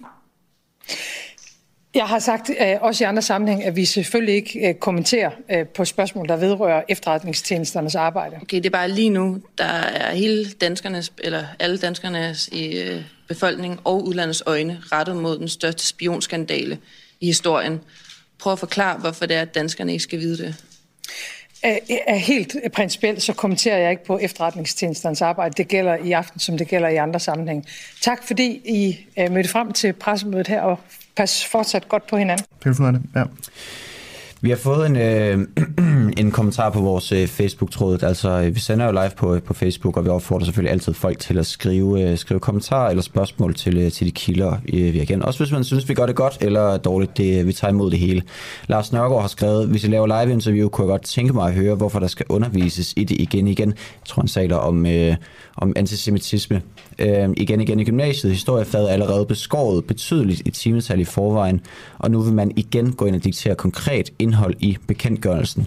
Det er en problematik, der er rejst før, da det underminerer undervisernes faglighed. Giv nu underviserne deres faglige frihed. Det er en kedelig tendens. Og Lars, jeg kan fortælle, at dine bønner bliver hørt lige om et ganske kort øjeblik, fordi der skal vi tale med Gordon Ørskov Madsen, der er formand for Danmarks Lærerforening, og vi skal spørge ham altså, om regeringen skal bestemme, om nazisternes folkedrab skal på skoleskemaet. Og lige før jeg læste det her op, der hørte vi et lille klip med vores reporter Clara Vind, der altså var til stede ved pressemødet i går, og hun spurgte ind til den nu fængslede spionchef Lars Findsen, som vi i øvrigt har lavet en podcast om her på Den Uafhængige, Kasper. Ja, der kommer jo et tredje afsnit her i den her uge. Jeg er faktisk ikke lige helt sikker på, hvem der er kilde i det, men jeg er sikker på, at det bliver godt. Jeg synes, at de første to afsnit sådan helt objektivt har været gode. Vi har også fået god feedback på det i hvert fald. Og hvis man vil lytte til dem, så ligger de inde i vores app til enten iOS eller Android. Man kan også finde det første afsnit inde på En Uafhængig Morgen på podcast, men de efterfølgende ligger vi op i vores app, hvor vi løbende vil udbygge med mere indhold. Ja, lige præcis. Og altså det afsnit, der kom ud i fredags, det var altså med Anton Geist, og det handler om Edward Snowden, som mange, der sidder og lytter med derude, jo garanteret kender. Og Anton Geist, han er indlandsredaktør på redaktionen. Indlandsredaktør, tror jeg, det hedder, på Information, ja. På Information, jeg er altså en af dem, der har dækket den her sag allermest. Og apropos de bønder, som Lars Nørgaard han havde lige før, så har vi altså fået Gordon Ørskov Madsen med. Du er formand for Danmarks Lærerforening. Og det sagen drejer sig om, at som et led i en handlingsplan mod antisemitisme, så vil regeringen altså øge børn og unges kendskab til holocaust ved at gøre undervisningen i det til en obligatorisk del af historieundervisningen. Gordon Ørskov Madsen, skal regeringen bestemme, om nazisternes folkedrab skal på skoleskemaet? Jeg synes, det er rigtig godt, at politikere interesserer sig for, hvad der foregår i folkeskolen. Men det er bare blevet sådan, at når vi har et samfundsproblem, en samfundsudfordring, noget, som er svært i samfundet og som er et problem, ja, så sender man en bestilt opgave ud til folkeskolerne, og så siger man, I skal lige løse det her. Jeg tror langt mere, jeg vil jo også sige, at jeg tror ikke, du kan finde en historielærer i den danske folkeskole, der ikke beskæftiger sig med 2. verdenskrig, og derunder holocaust og hele problematikken der, og hele forløbet og problematikkerne i det. Det er en del af undervisningen i dag. Mm. Så på den måde sparker man en åben dør ind. Men det er bare sådan tendensen til, at man begynder at sige, at nu har vi det her samfundsproblem, det må vi lige sende ud til folkeskolerne, og så må man løse det. Så laver vi lige noget undervisnings... Undskyld, kan du give et eksempel på en anden situation, hvor man har gjort det, bare lige for at forstå det? Jamen i dag har vi... Vi har en sideløbende diskussion om frihed til skolerne og frihed til, at man selv vurderer, hvad der er bedst at gøre. Ja, en pendant til det er Muhammed-tegninger, som også er i diskussion lige nu. Skal man også der udarbejde undervisningsmateriale, og så bede lærerne om at bruge lige præcis det materiale, man udarbejder der. Jeg kender en lærer, der hedder Anders Thorsen.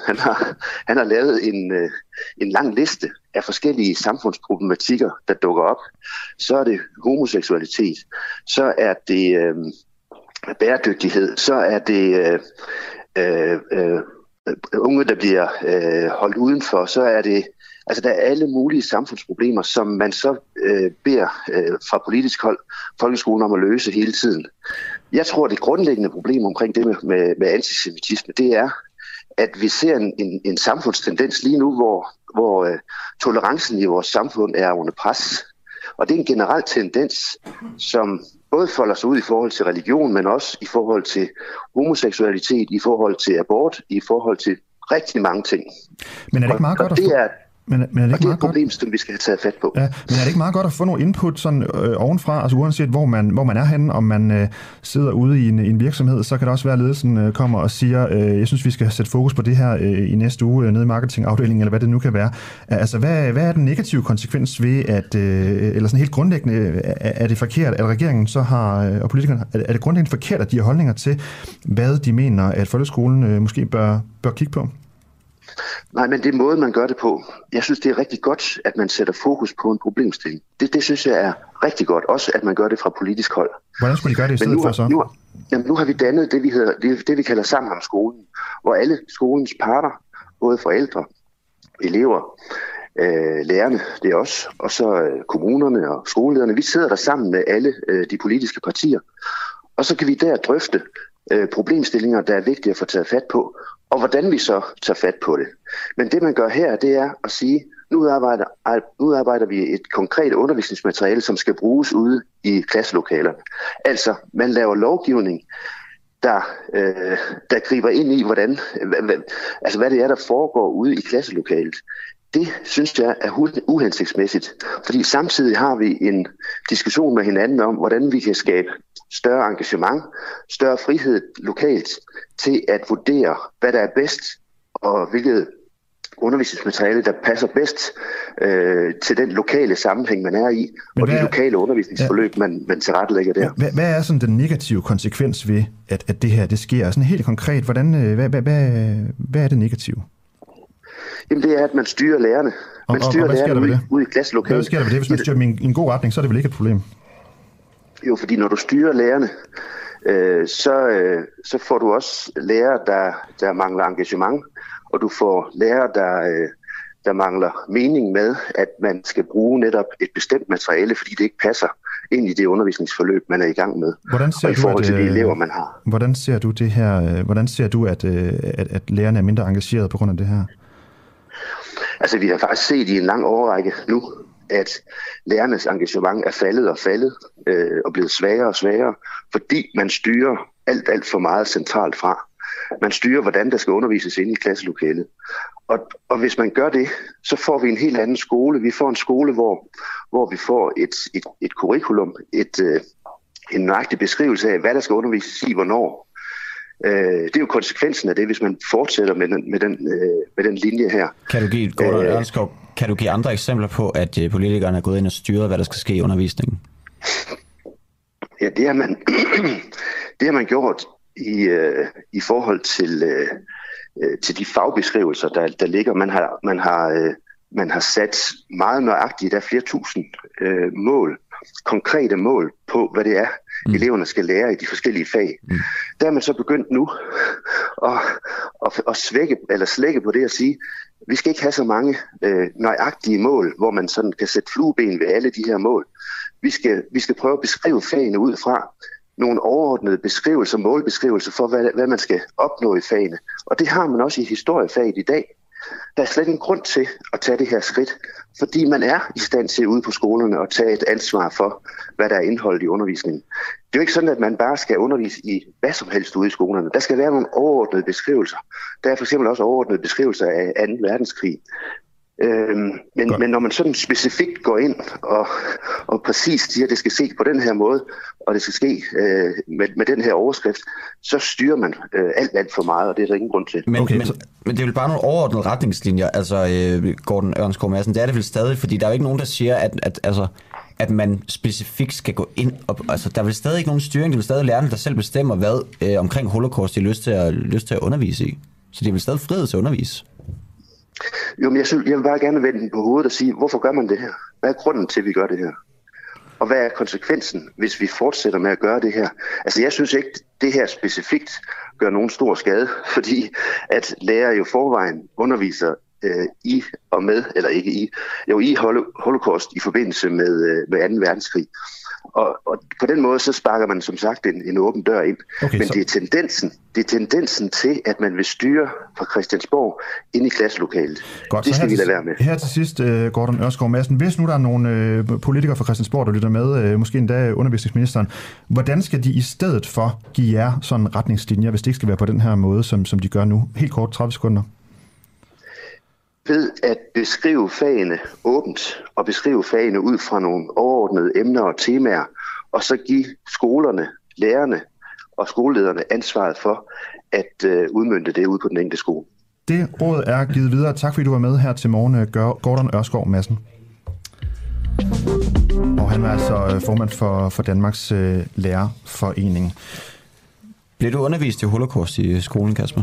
Ja, det kan jeg simpelthen ikke. Det må jeg have gjort. Jeg har lige læst en bog om holocaust, så jeg har det sådan lidt inde på lystavlen, men jeg synes da, det gjorde det. Ja, det må alle. Det tror jeg. Har du hørt om nogen, der ikke blev det? Nej, det har jeg nemlig ikke, fordi Jeg tror, igennem hele folkeskolen er jeg blevet tædet igennem det. Jeg skrev faktisk en eksamen om det, Jeg skrev en opgave om det i 4. klasse. Allerede der startede det, og så fortsatte det jo igennem alle klassetrinene.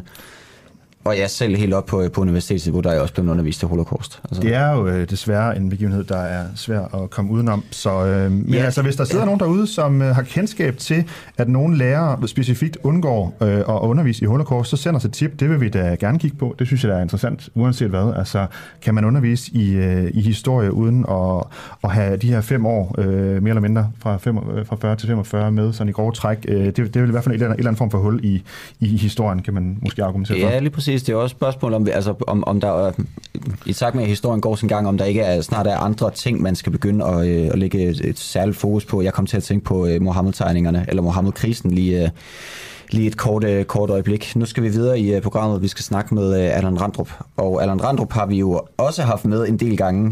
Han er biolog ved det sundhedsvidenskabelige fakultet på Københavns Universitet, hvor vi spørger Allan Randrup, hvad der er galt med vaccinerne. Fordi først blev vi tilbudt 1 stik. Så blev vi tilbudt 2 stik, og så blev vi tilbudt 3 stik. Og nu er der allerede snak om et 4. stik mod corona til udsatte og ældre. I den nuværende situation, så hjælper det ikke, at vi får vacciner, hvis smittekurven den eksploderer. Fordi det, der jo er meningen, det er, at de her vacciner skal gøre, at vi ikke får infektionerne. Det er jo en form for frihedsbrev at få det der stik. Jeg ved godt, der skal et stik mere til, og man skal blive ved med at passe på, men det er supervåbnet mod coronaen. Til jer, oldeforældre, bedsteforældre, sårbare, personale i frontlinjen, alle jer, der blev vaccineret allerede sidste vinter og i foråret, en meget, meget kraftig opfordring til at tage imod det 3. vaccinestik. Ja, Allan Randrup, godmorgen til dig. Godmorgen. Du er jo biolog ved det sundhedsvidenskabelige fakultet på Københavns Universitet, og som vi lige hørte på det her klip, så er de her vacciner mod corona jo blevet omtalt i nogle meget rosende vendinger som supervåben osv. osv. Men alligevel så sidder vi jo tilbage her i dag og skal nu have det ene stik efter det andet og bliver tilbudt det i hvert fald. Hvad er det lige, der er gået galt, sådan helt groft talt? Der er ikke noget, der er gået galt. Det er bare en erkendelse af, at sådan fungerer immunsystemet. Det er langt fra den første vaccine, som man skal give flere gange, for at få fuld effekt og for at få vedvarende effekt. Og det har vi måttet konstatere, at vi må med denne her vaccine også. Det er den ene ting, og den anden ting er, når vi kigger på beskyttelse mod alvorlig sygdom, så fungerer vaccinerne. Det er den sidste del, nemlig beskyttelse mod smitte, som ikke fungerer helt så optimalt, som man kan ønske det, i hvert fald i epidemisituationer. Det er vel sådan en diplomatisk udlægning, siger, at det ikke fungerer helt optimalt. Altså, vi har jo 80%, der er vaccineret, og alligevel så har vi aldrig haft så mange smittede, som vi har lige nu. Vi har mere end 10 gange så mange, som da det var på det højeste niveau for et år siden. Altså, noget tyder vel på, at vaccinerne er stort set virkningsløse mod Omikron. Er det forkert? Ja, det er en meget forkert udlægning. Altså i forhold til at undgå smitte? Ikke med forhold til at undgå smitte. Hvis du kigger på antallet af indlagte, så er der jo en markant, som man nu kalder det, afkobling mellem antal smittede og antallet af indlagte. Og en væsentlig årsag til, at der er denne her afkobling, det er jo, at folk, selvom de bliver smittet, ikke bliver så alvorligt syge, så de skal indlægges og ender på intensiv eller respirator. Men Henrik Ullum hørte vi jo har også tydeligt ude at nævne, at vaccinerne vil virke for at undgå smitte. Det kan man vel sige ikke ligefrem er kommet til at ske? Nej, altså det gør de i en kortere periode, og det er for så vidt meget forudsigeligt, fordi forsvaret mod smitten kræver, at immunsystemet reagerer allerede, når viruset lige præcis får kontakt med vores luftveje. Og med en vaccine, der bliver givet ved en indsprøjtning i skulderen, der har vi svært ved at opretholde et godt forsvar i sådan, første linje i slimhinderne. Og det er et kæmpe problem, og det er jo også en af årsagerne til, at det er overordnet set svært til umuligt at lave vacciner, der virker mod sådan noget som for eksempel forkølelse. Så vi stiller nogle meget særlige krav til vaccinen, hvis vi forlanger, at den skal forhindre smitte. Den reducerer smitte, men der er stadigvæk nogen, der bliver smittet. Det, der så er pointen her, og som hele tiden har været det essentielle for en vaccine, det er, at den beskytter mod, at den, der bliver smittet, bliver alvorligt syg. Men da vaccinerne kom frem der det var jo sådan set i starten af sidste år, der er der vel mange, der tror jeg havde fornemmelsen af, at når de her vacciner kommer, så kan man ikke blive smittet. Er du ikke enig i det? Jo, det kan godt være, at det ikke blev kommunikeret klart ud, hvad det primære mål var med vaccinerne. Men der er i hvert fald ingen tvivl om, at for det første, så er det altså sådan for langt de fleste vacciner, at deres primære mål er at forhindre, at man selv bliver syg. Altså hvis vi tager sådan noget som vores poliovaccine, jamen så forhindrer den heller ikke, at man kan smitte, men den forhindrer folk fra polio. Så det er ikke nogen ukendt situation, det her. Vi kan diskutere, om det har været kommunikeret helt optimalt ud og fra start af, men der er ingen tvivl om, at denne her vaccine er et absolut succeshistorie og gør, at vi kan åbne samfundet, sådan som vi jo er i gang med lige netop nu. Ja, men jeg mener bare, der var vel ikke nogen, der vi havde sidste år i januar 4.000 smittede om dagen, at der var nogen, der havde regnet med, at vi ville have 40.000 om dagen, når vi har været igennem det her vaccination. Så det er vel noget helt andet, end der var nogen som helst, der havde forestillet sig, forestiller mig. Ja, det er delvis korrekt. Altså man kan sige, der var, en vis viden om det, blandt eksperter, at det kunne være et problem. Men det, der gør, at det her problem er blevet så tydeligt, som det er, det er jo, at viruset har ændret sig nogle gange undervejs, og dermed har vi fået nogle andre problematikker, end vi havde dengang. Vi må stadigvæk holde fast i, at det problem, som vi ville have løst dengang, det var, at man kunne blive vaccineret, så man undgik, at folk døde på hospitalerne. Og det har vi opnået med vaccinerne. Og nu her onsdag aften, der var der jo gode nyheder, tror jeg de fleste kan blive enige om, at de her restriktioner bliver udfaset fra 31. januar, og dermed så kan man sige, behovet for at få ekstra stik vil måske også aftale lidt i forhold til, at man ikke skal bruge coronapas alle mulige steder osv. Er vi færdige med at få den her coronavaccine sådan på kort sigt, eller hvor mange? Hvad tænker du om det? Jamen, jeg tænker, at i øjeblikket er der ikke noget umiddelbart behov for, at den brede del af befolkningen får et ekstra stik. der er de særligt udsatte grupper, som har et mindre velfungerende immunsystem, som kan få glæde af at få et fjerde stik. Men for den store del af befolkningen er der ikke noget, der tyder på, at der er noget behov på nuværende tidspunkt. Det vi så kan spørge os om, det er, hvordan ser det ud for eksempel til efteråret? Vi forventer jo, at det her bliver en sæsoninfektion, som dukker op, når vi igen til efteråret begynder at rykke indendørs og luner os ved radiatorerne og kaminerne og hvad vi ellers nu gør. Og der kan man sige, der skal vi selvfølgelig ud og vurdere, hvordan er befolkningens immunitet på det tidspunkt. Men jeg antager, at den overordnede strategi til den tid, den bliver, at vi skal vaccinere de ældre og de sårbare, sådan set analog til det program eller den strategi, vi har, når det gælder influenza, at for den store del af befolkningen bliver det en sygdom, som ikke er på nogen måde livstruende, men der er nogle risikogrupper, som skal beskyttes, og de kan så få et nyt stik.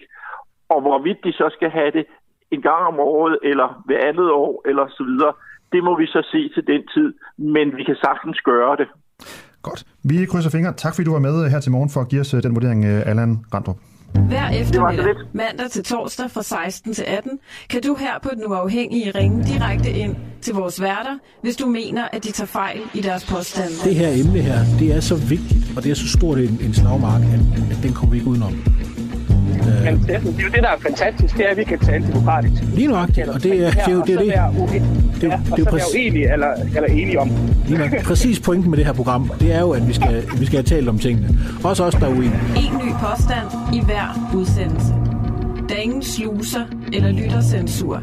Du kommer direkte igennem, og alt er tilladt, så længe du er uenig. Nu siger noget sådan meget direkte. Nu har jeg prøvet både at have folk, der synes, jeg er en kæmpe idiot, og så har jeg også prøvet at få nogen på hovedet. Jeg har været dømme i 10 år. Jeg har fået rigeligt med knytnævner til ansigtet. Godmorgen, Asger. Ja, godmorgen nu. Tak fordi du vil komme. Ja, vi kan jo lige så godt være helt ærlig. Jeg kom lidt sent, men alt er godt, og ja, det er dejligt at være med. Har I haft en god morgen? Jeg har haft en god fornemmelse herinde i studiet i hvert fald, og der er ikke nogen, der har svinet mig til lytterne endnu, så jeg tror det er gået ganske fint. I kan nå det endnu. Der er 40 minutter tilbage. Bare giv den gas. Skriv ind på de sociale, de sædvanlige steder der. Godt. Lige om 10 minutter skal vi til en historie, jeg glæder mig lidt til at høre om, fordi jeg kan forstå, og jeg er ikke helt inde i det, det må også være helt ærligt at sige, at når Tour de France kommer til Danmark, så kan man pynte sine marker, hvis man er landmand, når cykelrytterne kører forbi. Men hvis man pynter forkert, så kan det have økonomiske konsekvenser. Ja, man kan simpelthen miste sin landbrugsstøtte, hvis man pynter sin mark forkert. Okay. Jeg er faktisk lidt svært ved at tro på den historie, men altså, der er en, der kommer... en fra Landbrugsstyrelsen, vi skal snakke med lige om 10 minutter. Måske skal Trump være præsident igen. Det er en historie, der kommer efter det. Han har kaldt sig selv for den 47. præsident, Donald Trump, i stedet for den 45. som han jo var. Ja. Så hvis han skal være præsident igen, så bliver han netop den 47. Ikke? Og derfor så er det jo klart, at det er en anden måde at sige på, at han rent faktisk stiller op. Det kommer der et bud på lidt senere, ikke? Jo, lige præcis. Og oveni, det gør vi jo sammen med David Trads, som er... man godt tillade sig at kalde ham lidt af en ekspert inden for det her felt. Vi får også besøg af Dennis, som vi ofte har inde, når det drejer sig om Syrien. Han er journalist på Ekstrabladet og forfatter til bøger om Syriens kvinder. Og det er simpelthen en historie om, at IS er begyndt at bombe fængsler for at simpelthen hjælpe deres støtter ud. Men allerførst så skal vi til Mali. Lige præcis. Spørgsmålet er, om de danske styrker skal blive dernede. Det er jo mildt sagt forholdsvis kaotisk efterhånden med den militære tilstedeværelse, vi har i Mali. Nu vil SF og Dansk Folkeparti have de danske styrker hjem før tid, men hvad vil de store partier, Venstre for eksempel? Michael Aastrup Jensen, du er udenrigsordfører. Synes du, vi skal trække de danske tropper hjem før tid? Godmorgen. Godmorgen. Nej, jeg synes, vi skal have is i maven, før vi får et konkret overblik over, hvad verden der foregår. Er det sådan et eller andet spil fra Malis side, fordi de er sure over de sanktioner, som blandt andet Danmark vil indføre mod dem? Er det Rusland, som spiller en rolle? Eller hvad er det helt nøjagtigt, der foregår? Det ved vi simpelthen ikke. Det eneste, vi reelt ved, det er, at der er udsendt en pressemeddelelse til nogle internationale medier, og det er alt, hvad vi ved. Og hvad er det, du mangler at få at vide? Jamen, det er jo simpelthen, om Malis regering mener det her, eller om man via diplomatisk arbejde, som foregår lige nu, kan finde en mindelig aftale. Fordi selvfølgelig ser jeg på den anden side også, at det selvfølgelig ikke er sådan, at vi skal blive der og så sige, nå, men det kan da godt være, at I gerne ønsker os ud, men vi bliver der. Det er jo selvfølgelig også absurd, for vi er der jo for at træne Malis regering.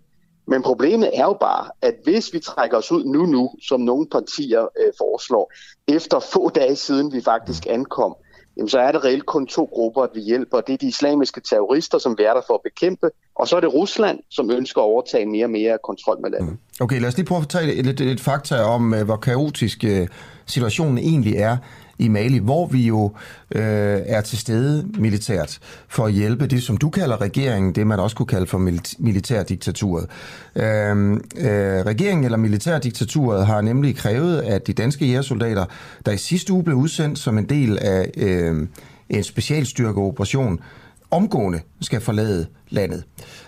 Det er noget med sådan protokollerne og sådan noget, der ikke rigtig er på plads. Men vi har altså også, jeg har lidt i halsen her, vi har også samtidig lavet, eller annonceret, at vi vil lave økonomiske sanktioner mod Mali. Og det har vi jo gjort blandt andet, fordi at der er russiske lejesoldater i Mali, der altså hjælper det samme militærdiktatur, som vi hjælper. Udover det, så er der jo det her med, at dem vi kæmper sammen med mod terroristerne, altså regeringen eller militærdiktaturet, de er også nogle værbanditter. Og man kan læse i rapporter, at de også dræber mange civile. Så det er jo bare lidt et par ord om det rode, der er der indtil videre. Har du noget at føje til det lidt rodede billede, Michael Aastrup Jensen? Nej, men du gengiver det desværre meget konkret, og det er rodet. Og derfor kan man selvfølgelig spørge sig selv, hvorfor jeg så siger, at vi skal is i maven. Og det gør jeg simpelthen, fordi at det her, det handler jo ikke om kun at hjælpe Mali. Det handler jo også om at hjælpe Danmark. Altså, hvis Mali falder til de islamiske terrorister, så går der ikke meget lang tid før, det bliver en stor værvningspotentiale for endnu flere islamiske terrorister, som kan lave mål i Danmark. Men derudover, så er det også en kæmpe migrantrute i forhold til de migranter, som kan komme op og destabilisere hele Europa. Min pointe er bare, Mali er ikke et eller andet tilfældigt land, mange tusind kilometer væk. Okay. Det har stor betydning for Danmark. Der er jo forfærdelige lande mange steder i verden, så du siger, at det vil gå ud over det var en sikkerhedsrisiko for Danmark, hvis Mali falder til terroristerne, fordi, og det er bare dine ord, jeg bruger her, at det vil blive sådan en eller anden form for værvningssted for terrorister, som potentielt kan true Danmark. Er det en risikovurdering, som du har fra en efterretningstjeneste?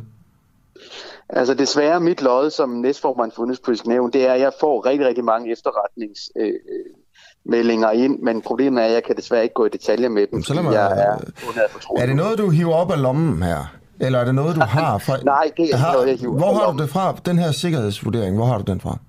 Ja, det bliver jeg nødt til at sige. Jeg kan ikke komme ind i, hvad det er, jeg får at vide i Udenrigspolitisk Nævn. Desværre, der er bundet af den såkaldte nævnslov. Jamen, så lad mig spørge dig om noget her. Har du fået en risikovurdering i Udenrigspolitisk Nævn? Du behøver ikke sige, hvor du har det fra. Jeg må desværre slet ikke komme ind på, hvad jeg har fået at vide. Det er absurd. Vi er i krig, og du har et argument, og du nægter at sige, hvad dit belæg er for det. Altså, du sender ikke det helt danske ord, når jeg er bundet af en tavshedspligt omkring det. Men de sidder der og sender danske soldater i krig. Har vi som offentlighed ikke på en eller anden måde krav på at vide, om der er en eller anden form for sådan belæg for det, du siger? Jo, og derfor frigiver vi jo også alle de oplysninger, som man overhovedet kan.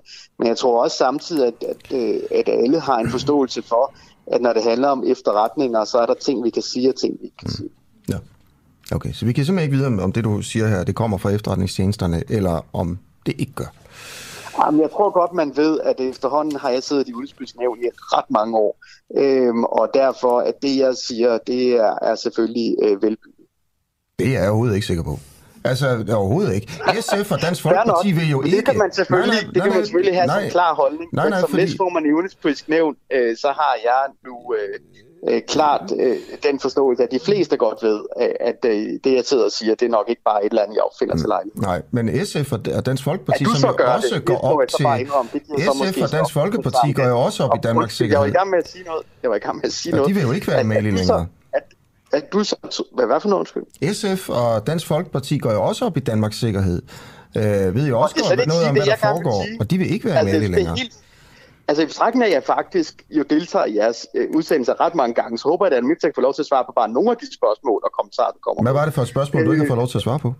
Det er, at den kommentar, jeg sagde spørgsmål og kommentar, jeg må sige, jeg synes, det er lidt mærkeligt, at du mener, at det, som vi sidder og siger fra medlemmer af Udenrigspolitisk Nævn, der er blandt næstformand, at det bare skulle være et eller andet, vi sådan opfinder til lejligheden, og du ikke tror på os. Men hvis det er forudsætningen, så kan jeg selvfølgelig godt se, så bliver det selvfølgelig et ret svært interview. Mm. Okay. Var det, hvis du ser tilbage nu her i forhold til at sende soldater til Mali, fortryder du, at vi gjorde det med alt det bøvl, der er opstået siden den beslutning blev taget? Det kommer helt an på, hvad endresultatet bliver. Men som det står nu? Jamen problemet er, at vi er jo i en uafklaret situation. Og derfor så ved vi jo reelt ikke, hvad det hele det ender med. Kunne jeg leve uden det her? Ja. Kunne vores danske soldater have levet uden det her? Absolut ja. Og derfor er der jo ingen, der ønsker den her situation, vi er i nu. Og derfor er jeg jo også glad for, på den anden side, at der er alle vores allierede, vi er dernede sammen med, som jo er 12 lande, at de har udsendt en fælles erklæring her i løbet af i aftes, hvor de klart bakker op omkring det budskab om, at vi selvfølgelig skal være der. Michael Aastrup Jensen, tusind tak for interviewet, trods alt. Ja, selv. Ja. Udenrigsordfører og medlem af Folketinget for Venstre, også næstformand i Udenrigspolitisk Nævn.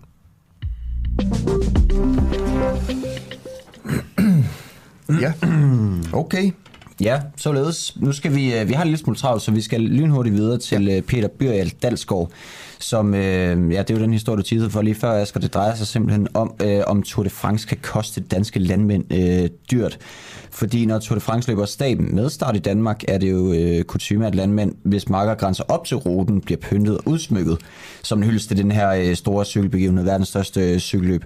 Men det, der så er ved det er, hvis landmændene pynter deres mark forkert, så kan de blive trukket i landbrugsstøtte, og det lyder jo totalt absurd.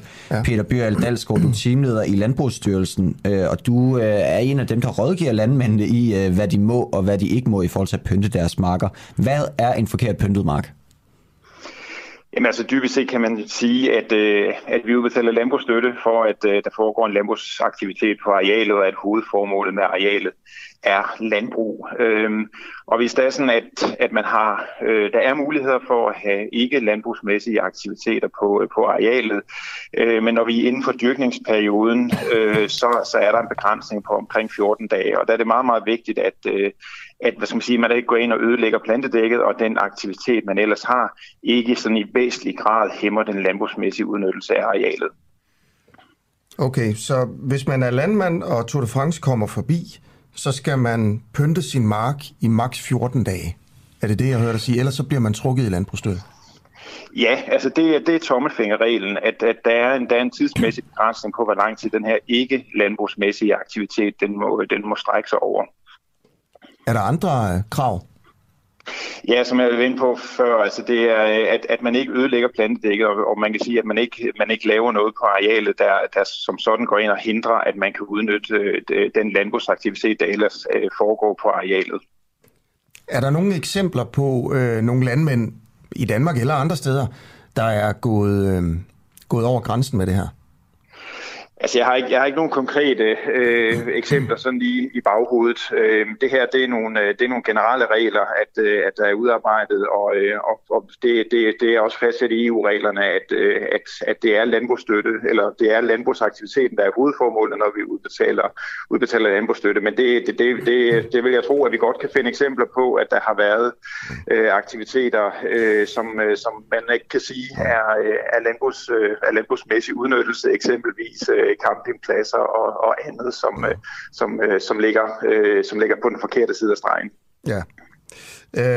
Kender du til landmænd, som regner med at på en eller anden måde udsmykke deres marker, der måske på en måde, som måske er på kant med loven? Nej, det er vi ikke bevidste om på nuværende tidspunkt. Vi er blevet kontaktet af nogle organisationer, som allerede er i dialog med nogle lodsejere omkring, om de kunne være interesserede i at lægge arealer til noget udsmykning. Og det synes vi jo er en rigtig, rigtig god idé. Det er jo en unik mulighed for landmændene til og for organisationer i øvrigt til at promovere en egen eller sende en hilsen til den her kæmpe store begivenhed, der kommer forbi. Og der er det bare vigtigt for os at gå ind og sige, at det vil vi rigtig gerne være med til at understøtte, og vi står klar med råd og vejledning, sådan at vi sikrer os, at vi holder os på den rigtige side. Okay, og hvad er det for organisationer? Jamen, der er nogle organisationer, især i det sønderjyske, som er begyndt, hvor man har lavet noget opbygning omkring hele det her Tour de France-event. Og der er nogle eventkoordinatorer der har taget fat i os og hørt, kan vi gå ud og informere om det her, sådan at der ikke bliver opbygget en frygt for at kaste sig ud i det her, og omvendt, at man også sikrer sig, at vi er på den rigtige side. Okay, det er jo, fordi når det er i Frankrig, så... Når man ser cykelrytterne køre i timer i træk, uden der sker nødvendigvis så meget, så panorerer helikopteren jo tit rundt over egnen, ikke? Og så snakker Jørgen lidt om, hvilke oste og slotte der er i området. Og det er det, man forestiller sig, man også vil gøre i Danmark, altså for ligesom at reklamere for egnen i Sønderjylland for eksempel. Det er sådan noget. Lige præcis, og det håber vi jo rigtig meget på, at det også kommer til at ske i Danmark. Det er jo millioner, hvis ikke milliarder af tv-serier, man potentielt set kan tale til via de her udsmykninger. Så det håber vi jo rigtig meget på, at det kommer til at ske, og det er der som sagt også rigtig gode muligheder for, uden at man kommer på kant med landbrugsstøttereglerne. Det allersidste spørgsmål, Peter Bjørl. Du snakker om den her 14-dages grænse. Hvad er straffen, hvis man overskrider den? Jamen, det afhænger af, hvad for nogle ordninger der er på det pågældende areal. Man kan have flere forskellige støtteordninger på det samme areal, så det er svært at sige. Men altså, man vil jo, hvis man er kommet til at lave noget, som ikke er overensstemmelse med reglerne, så vil det pågældende areal blive trukket ud af ens landbrugsstøtte. Okay. Så det kan være, altså man kan sige, den største støtteordning, vi har, grundbetalingsordningen, der er støtten cirka 2.000 kroner per hektar, men så kan der så være andre støtteordninger ovenpå, som man også skal blive trukket i. Okay. Har I overvejet bare at lade være med at gøre noget som helst ved det? Jeg tænker på, om det bliver en eller anden bureaukratisk helvede. Altså, det skal det ene bureaukrati overvåge, om det andet bureaukrati udbetaler for mange penge. Hvis du bare lagde dig hjem på sofaen, i stedet for at sidde og arbejde, så ville de danske landmænd jo kunne gøre, hvad de ville, og måske lige så bruger man en uge for meget på alet, men så får man jo lidt flere penge ud af EU, kunne man sige, og du får holdt ferie. Det er rigtigt, og jeg kan også godt lide Tour de France. Nu er det dog, vi er ansvarlig myndighed for administration af landbrugsstøttereglerne, og dermed så er vi selvfølgelig også forpligtet til at se efter, at tingene også foregår korrekt. Men jeg er sådan sikker på, at vi nok skal finde en vej i det her. Der er som sagt gode muligheder, og jeg tænker, at ved fælles hjælp, så tror jeg, at vi kan nå rigtig langt, og vi kan få rigtig, rigtig mange gode udsmykninger langs vejene, uden at det går ud over landbrugsstøtten. Så lød det for Peter Bjørl Dalsgaard, der er teamleder i Landbrugsstyrelsen. Tak for lige at give dit besøg med her. Velbekomme. Yes. Vi tager et smut til USA. Ja, det skal vi. Men vi skal jo lige have telefonen koblet til. Ja, det skal vi. Det er fuldstændig til USA. Og spørgsmålet er, om Donald Trump vil være præsident igen. Og også en ting, der altså er der, det er, at han er jo en gammel mand, jo. Han er jo 75 år gammel faktisk efterhånden, ikke? Jo, men Joe Biden er trods alt ældre end det. Ja, men kan du huske, hvordan Donald Trump mobbede Joe Biden med hans alder? Ja, Sleepy Joe. Ja, ja, det kan dengang Biden han stillede op, altså når Trump stiller op igen, vil han jo være i det samme lav, altså. Han vil jo også være super gammel, Trump, på det tidspunkt, ikke? Omkring 77 eller noget. Jo, præcis. Altså, han vil altså nå at fylde 80, inden hans embedsperiode den løber ud. David Trads, du er journalist og USA-kender. Er odds 4,25 på Donald Trump, som vinder præsidentvalget i 2024, et godt odds? Ja, altså jeg vil sige det på den måde, at Donald Trump, han er lige nu stor favorit til at blive republikanernes præsidentkandidat blandt de republikanske vælgere. Hvis han stiller op, og vi ser på sådan matches mellem ham og Joe Biden, så står der helt lige, vil jeg sige, meningsmålingerne er helt lige. Så det er absolut en mulighed at spille på, at Donald Trump, han genvinder magten i 2024. Det er ikke det samme som, at jeg siger, at han helt sikkert vinder, men det er absolut en god mulighed. Okay, vil han gerne? Vi ved ikke helt, om Donald Trump han vil stille op i 2024. Han har ikke sagt det, men når man nærstuderer de amerikanske medier, når man nærstuderer ting, som Donald Trump han siger, så kan man ikke undgå at få det indtryk, at han meget, meget ivrigt koketterer med at stille op igen i 2024. Jeg må give et lille eksempel her fra i går, jeg så, det var, at Donald Trump havde spillet golf sammen med nogle af sine venner nede i Florida, og da han skal til at gå frem og slå sit slag, så siger en af vennerne, det er så USA's 45. præsident, der skal slå nu, og så tilføjede Trump stille og roligt nummer 45 og nummer 47. Og deri lå jo en meget tydelig markering af, at han går efter at afløse Biden i 2024. Men hvorfor har, altså bookmakerne har større tiltro til Trump end Biden? Hvorfor har de det? Du USA kender, du må vide, hvad der rører sig. Ja, altså, man kan godt forstå, hvorfor bookmakerne har ringet tiltro til Joe Biden. Efter at Joe Biden tiltrådte, efter en stor valgsejr, skal vi huske, efter meget stor opbakning i den amerikanske befolkning, så er det som om, at de sidste halve år, der er gassen fuldstændig gået ud af ballonen. Han er meget upopulær i popularitetsmålinger. Han får ikke noget af sin politik gennemført. Han er en ældre mand. Så den sådan almindelige tankegang i USA lige nu, det er, at Joe Biden nok ikke stiller op igen i 2024, fordi han simpelthen er for svag, for gammel, for svag politisk, og derfor er der jo god grund til at tro, at der er større chance for, at Donald Trump kan vinde valget, end at Joe Biden genvinder det. Hvad skulle ligesom stoppe Donald Trump? Altså, Donald Trump kan blive stoppet af flere forskellige ting. Vi skal lægge mærke til, at der er den ene civile retssag i gang efter den anden mod Donald Trump for hans embedsførelse, eller undskyld, for hans virksomhedsførelse, inden han blev præsident. Det kan i sig selv plage ekspræsident Trump så meget, at det kan gøre, at han ikke rigtig kan koncentrere sig om det politiske. Det andet, der kan ske for Donald Trump, det er jo, at der på en eller anden måde lige pludselig dukker en anden republikaner op, som kan blive populær, og som måske de republikanske vælgere vil se på at sige, at han har måske, eller hun, større chance for at vinde valget, fordi man skal huske på, det helt afgørende ved Donald Trump, det er, at han har en base på cirka 40-42% af den amerikanske befolkning, som elsker ham, Problemet for ham, det er at komme op over den. Det er altså at få tiltrukket nogle, hvad skal man sige, midtervælgere, fordi de har det meget svært ved ham. Så kan der pludselig dukke en op, og en, der er i billedet, som vi skal holde meget øje med, det er Floridas nuværende guvernør Ron DeSantis, som sådan politisk minder om Donald Trump, men som ikke har alle de møgssager, som også klæber til Donald Trump. Mm. Okay, og hvis han så vinder det republikanske primærvalg, altså hvis han bliver republikanernes foretrukne, så skal han vel, skal han så op imod Joe Biden, eller skal han op imod Kamala Harris, vicepræsidenten? Er det fuldstændig afgjort? Det er slet ikke afgjort.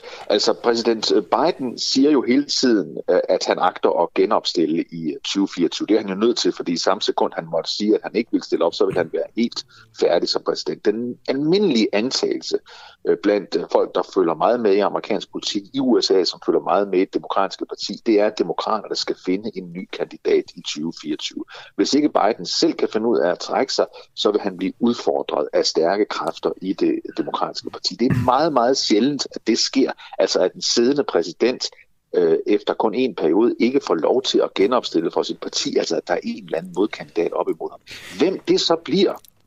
Hvem det bliver, som demokraterne kan finde, det er fuldstændig åbent. Når man kigger på meningsmålinger, så ligger der sådan en liste af 20 navne, der sådan hopper op og ned på den liste. Kamala Harris, vicepræsidenten, er ikke længere en favorit, så jeg tror, at vi skal regne med, at det er sådan en situation, som så ofte i amerikanske valg, at vi faktisk ikke rigtig ved, hvem det ender med 2 år før. Godt, David Trads, lige her til allersidst. Hvis jeg nu gav dig 1.000 kroner i hånden, hvilken kandidat vil du så smide dine penge på? Så vil jeg nok beholde pengene og vente lidt, fordi det er ikke en mulighed, det er ikke en forhandling, det her. Det er ikke en mulighed. Skulle det være mellem Joe Biden og Donald Trump? Nej, det skal bare være mellem alle. Det, og dit mål er at tjene penge, ikke at få den rigtige kandidat ind. Så bare tjene så mange penge, du kan. Ja. Jeg tror, det bliver en demokrat, der vinder valget i 2024 igen. Aha. Ja, det kan man ikke sige. Det er fordi, du engang stillede op til politik. Du har ikke helt lagt det fra dig, David Trads. Hvem vil du sige? Hvilken kandidat er det bedste bud? Det tør jeg simpelthen ikke sige på nuværende tidspunkt, hvem der er det bedste bud, fordi det er så tidligt i fasen, og hvis man kigger tilbage på lignende tidspunkter før et tidligere valg, så vil den, der stod som favorit 2 år før, meget sjældent også ende med at vinde nominering for sit parti. Så det tør jeg simpelthen ikke gætte på på nuværende tidspunkt. Tusind tak for interviewet. Altså journalist og USA-kender, som blandt andet har skrevet en del bøger om USA, David Trads. Og så skal vi ned og snakke lidt om sjove og mærkelige dyr i Mekong. Deltaget ja. Lige om lidt. Præcis. Har du nogensinde været ved Mekong-deltaget? Det tror jeg faktisk måske, jeg har. Ja. Altså det er jo i Vietnam, ikke også? Jo, det er det nemlig. Altså jeg har været i Vietnam.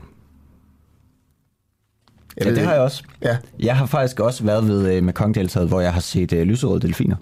Okay. Og hvordan er Mekong-deltaget så? Ja, den del, jeg var ved, var meget, meget mudret, men man kan alligevel se de her underlige lyserøde skabninger stikke op over vandoverfladen. Og den her sag, det drejer sig simpelthen, der er blevet opdaget 224 nye arter, både planter og dyr i landene langs Mekongfloden, og nu har vi Jakob Fjelland, igennem, der er dansk miljøfaglig chef i Verdensnaturfonden WWF. Og det her, det er jo på kun et enkelt år, at videnskabsfolk har opdaget 224 nye arter på et år. Jakob, vil du prøve at sige, altså, hvor usædvanligt det er? Jamen, det er sådan set ikke så usædvanligt i den her region. I de sidste, siden 1997 har vi fundet 3.000 nye arter i det her område. Så det er, altså på den måde er det ikke unikt for det område, men området i sig selv er ret unikt, at man finder så mange nye arter på det her tidspunkt. Ja. Okay. Ifølge rapporten er der blevet opdaget 35 reptiler, 17 amfibier, 155 plantearter, 16 nye fisk og et nyt pattedyr. Hvis du ligesom skulle nævne det mest spændende nye dyr, der er fundet bare lige det her sted i verden, hvad skulle det så være? Men det er jo altid spændende, når vi finder nye pattedyr, altså store dyr, og særligt den her, det er en abeart, en langur, som man har fundet ud af er en selvstændig art i Myanmar. Det er spændende. Det er tæt på os og høre, ikke? Men der er også mange af de andre arter, som har en sjov historie og fortælling. Der er en knudret salamander, blandt andet, som man har fundet ved at se helt tilfældigt på et gammelt billede fra en turist for 20 år siden, hvor der er nogle forskere, der så den har vi da ikke set før. Og så gik man ud og fandt ud af, hvor billedet var taget, og fandt den her salamanderart, som man ikke kendte før. Nu hører man jo meget om sådan udryddelse af dyr, og der er mange steder i verden, hvor biodiversiteten er truet, blandt andet på dyrearten. Altså er det her et tegn på, at det alligevel går den rigtige vej i forhold til dyrebestanden? Nej, desværre ikke. Okay. det er altid positivt, at vi finder nye arter, men altså... man regner med, at det er svært at helt vurdere præcis, hvor mange arter, der findes i verden i det hele taget. Men man regner med et sted mellem 30 og 35 millioner arter, og videnskaben har beskrevet 1,6 millioner af dem. Så der er rigtig mange arter derude, som ikke er beskrevet endnu, og som vi jo finder og beskriver løbende. Men det er ikke det samme som, at der kommer flere arter, eller der er flere af dem tværtimod. De forsvinder, og mange af de her arter, nye arter, vi finder, de er allerede så truede, så de kommer på det, vi kalder den rødlistede af truede arter. Så ja. Okay, tak for et kort, men dejligt interview, Jakob Fjelland, der altså tegner et billede af, at jo, det er godt, vi finder nye arter, men det går stadig alligevel den forkerte vej. Tak for det, Jakob. Selv tak. Nu har vi fået en gæst i studiet, det er dig, Dennis Serinci. Du er journalist og forfatter til en række bøger om Islamisk Stat. Og vi stiller spørgsmålet, skal Danmark tage de mandlige IS-krigere hjem, hvis det forhindrer terror? Fordi for en uge siden, der angreb Islamisk Stat et fængsel i det nordøstlige Syrien for at befri deres fængslede krigere. Dennis Serinci, du ved meget om Islamisk Stat. Ved du, hvor mange IS-krigere, der er blevet sluppet fri fra de her fængsler? Det ved vi endnu ikke. Kurderne, som jo har bekæmpet IS flugtforsøg det sidste. Ja, Susanne Kjellrup spørger, hvem der har trådt på ledningen. Jeg ved det simpelthen ikke, men jeg tror, vi er tilbage. Dennis Rensen, nu fik jeg lige spurgt ind til den her oceanske mand, der tog hele vejen til Syrien kun for at sælge frugt og grønt. Jeg griner lidt smule, fordi det virker ikke særlig plausibelt. Vi ved endnu ikke, om han altså er sluppet fri fra det her fængsel, men du nævnte, at han er blevet risikovurderet til at være i den røde zone, eller den høje risikozonen. Så hvis han så slipper fri, er vurderingen så, at han vil tage til Europa for eksempel og begå terror? Det vil han nok selv afvise. Han sagde til mig, at han bare gerne vil ud derfra. Han vil heller ikke tilbage til Danmark. Han kunne ikke identificere sig med Danmarks... det mange forstår ved danske værdier. Indirekte så sagde han jo til mig, at han betragtede Danmark som en slags vantro-land, og derfor ikke ville tilbage. Så han sagde, at han bare gerne ville tilbage og forenes med sin familie og bo et sted i fred og ro. Om det så kunne være Tyrkiet eller et andet land, sagde han. Han har jo en syrisk kone, en kvinde, der var 14 eller 15 år, da han blev gift med hende. Først sagde han 14, så sagde han 15, og så ville han ikke oplyse hendes alder, og så fik han en søn med hende. Så han ville bare gerne ud derfra og leve med hende i fred og ro, sagde han. Okay, men det kræver på en eller anden måde, at han skal tilbage til Danmark, hvis han skal genforenes med sin familie. Kan det lade sig gøre for ham? Nej, familien, det er jo så konen, som er syrer, og ikke dansker. Nej, det er sådan der. Men de er Syrien sammen? De er i Syrien sammen. Kvinden, jeg ved ikke, hvor konen er. Manden er så i det her fængsel, hvor der var et fangeoprør, hvor jeg interviewede ham sidste år. Og det, altså, jeg er ret interesseret i sådan det psykologiske møde, du havde med den her mand. Da du sådan talte med ham og snakkede med ham, han fortalte sin historie, virkede han radikaliseret nu? Nu nævner du også, at han ikke kan forene sig med danske værdier. Han mener, at Danmark er et vantro land, som du udlægger det. Virker manden radikaliseret? Altså, da jeg spurgte ham i forhold til IS-metoder, håndsafhugning, terror mod Paris, det angreb den 13. november 2015 mod spillestedet Bataclan og andre steder i Paris, der slog 130 mennesker ihjel, så forklarer han det jo med, at det var et gengældelsesangreb, og i forhold til håndsafhugning og lignende, så forklarer han det jo med, at det var for at forebygge tyveri. Så på den måde havde han nogle synspunkter, som jeg tror langt de fleste danskere vil betragte som yderst radikaliserede. I forhold til IS sexslaveri og voldtægt af små piger, der sagde han fra. Det synes han ikke var helt rigtigt at gøre. Så på nogle områder var han ikke helt enig med IS. Okay, så ikke sådan rigtig sådan hardcore yderst radikaliseret IS? Nej, jeg har mødt nogen, der var der forsvarede hele pakken, hvis man kan sige det på den måde, i forhold til IS. Det gjorde han ikke. Han tvivlede også på nogle områder. Okay. I forhold til nogle områder. Var det nogle områder sådan, i forhold til religionen, han tvivlede på, eller var det mere sådan handlinger, som det var ikke i forhold til? Ja, ud fra det er noget at spørge ham om. Jeg interviewede ham i en halv time i det her fængsel, og det var i forhold til IS massevoldtægt af Yazidi-minoriteten, det her forfulgte mindretal i det nordvestlige Irak. Der sagde han, der kunne man godt have behandlet dem anderledes. Han tog ikke sådan direkte afstand fra IS-handlinger. Det ved jeg heller ikke, om han ville tør at gøre, hvis han selv har været med i IS. Mm. Men i forhold til andre ting, håndsafhugninger, terrorangreb og lignende, der kom han med nogle svar, der minder om andre IS-tilhængers svar, nemlig at man prøver at forsvare det på en eller anden måde. Mm. Ved man sådan konkret, hvad han er blevet fængslet for? Nej, der har jo ikke været en rettergang eller noget som helst. Nej. Det er jo mennesker, som er blevet taget til fange, da byen Baghuz faldt. Baghuz, som var IS' sidste bastion, der i marts 2019. Så det ved man jo ikke. Og der er jo så været, der er så 1000 af de her mennesker, af de her mænd,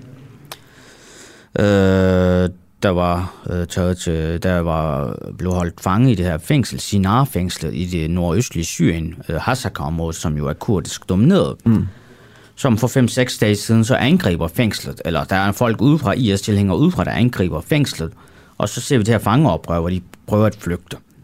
Det store spørgsmål er, hvorfor det her fangeoprør kom lige nu. Og det skabte jo også bekymring i vestlige hovedsteder, fordi man tænkte, vi vores fremmedkrigere så slippe fri, og hvis de slipper fri, vil de så tage til et tredje land, sidde i fred og ro og planlægge terror mod os. Mm. Og det er så det her oprør, som kurderne formodede at nedkæmpe i går. Okay, og så bliver det så placeret i det her fængsel. Kan man sådan, hvad er det for et type fængsel det her? Altså, hvad sker der med fangerne inde i det her fængsel? Over for mig sagde den her mand i Aarhus, at han blev tortureret i fængslet. Mm. For at høre sagen fra begge sider, så spurgte jeg så kurderne, hvad siger I til de her anklager? Og de benægtede over for mig, at de begår tortur. Det er jo så påstand mod påstand. Jeg kan som journalist kun høre, hvad begge parter siger. Mm. Hvem er mest troværdig af de to parter? Jamen, der er jo ikke nogen tvivl, og der er jo ikke nogen engle i den her konflikt. Der er jo ikke nogen engle i Mellemøsten. Hvis vi læser i Amnesty International og Human Rights Watch rapporter af de her menneskerettighedsorganisationer, så står de jo netop også fast, at der jo ikke er nogen engle i den her konflikt, og de kritiserer jo alle parter. Men det er jo klart, du kan jo ikke sammenligne kurderne på den ene side med IS på den anden side. Mm. IS som hugger hovedet af folk og lignende. Så jeg tror, at man i Vesten, og i Vesten er jo allieret med kurderne. Mm. Så selvom man i Vesten godt ved, at kurderne ikke er nogen engle, så vil man jo umiddelbart tro mere på kurderne, end man vil tro på IS. Altså hvis det, nu har jeg lige det er et meget hypotetisk spørgsmål, det er noget, jeg lige kom til at tænke på, fordi hvis de her syrienskrigere, medlemmer af Islamisk Stat, de kommer til at slippe fri, hvor tager de hen? Nu siger du jo selv, at sidste bastion er faldet. Altså bliver de spredt for alle vinde, eller vil de sådan mobilisere sig endnu en gang? Nogen vil prøve at vende tilbage til deres hjemlande og starte et nyt liv. Mm. Andre, de vil altid være tiltrukket af hellig krig. Det har man set med andre fremmedkrigere. De går fra den ene konfliktzone til den anden. Det var også det, der skete med den danske Guantanamo-fange. Sleiman Abdulhadi Rahman, han tog først til Algeriet, så til Afghanistan, så ville han gerne til Tjetjenien, så tog han til Syrien og endte angiveligvis med at dø i Syrien. Så nogle, de er tiltrukket af den her hellige krig, de vil tage fra det ene område til det andet. Mm. Så de vil muligvis finde et andet sted i verden, hvor der er en hellig krig. Så det er altså nogle, hvad skal vi kalde, ret resistente mennesker, vi har med at gøre, der stadig tror på det, tror på kalifatet og den hellige krig. Altså, hvor mange vil man, altså, ved man, hvor mange der sådan stadig tror på det her kalifat? Er der områder i verden, hvor, særligt i Mellemøsten, hvor kalifatet stadig lever? Eller troen på kalifatet? Troen på kalifatet eksisterer jo mange steder i verden. Ja. Det er svært at sige, hvor mange, men der er jo altså tusinder af mennesker, som er villige til at drage i hellig krig. Og udover Syrien, jamen, så er der nogen, der vil tænke, okay, jeg vil gerne til Afghanistan og leve under Talibans områder. Nogen vil vælge al-Qaida-kontrollerede områder i Syrien, Idlib-provinsen, eller Yemen, eller Somalia, eller andre steder i Afrika. Men et kalifat eller IS, det findes ikke rigtig noget sted i verden. Taliban, det er jo mest et projekt for afghanere, så det findes ikke rigtigt på samme måde, som det gjorde i Syrien.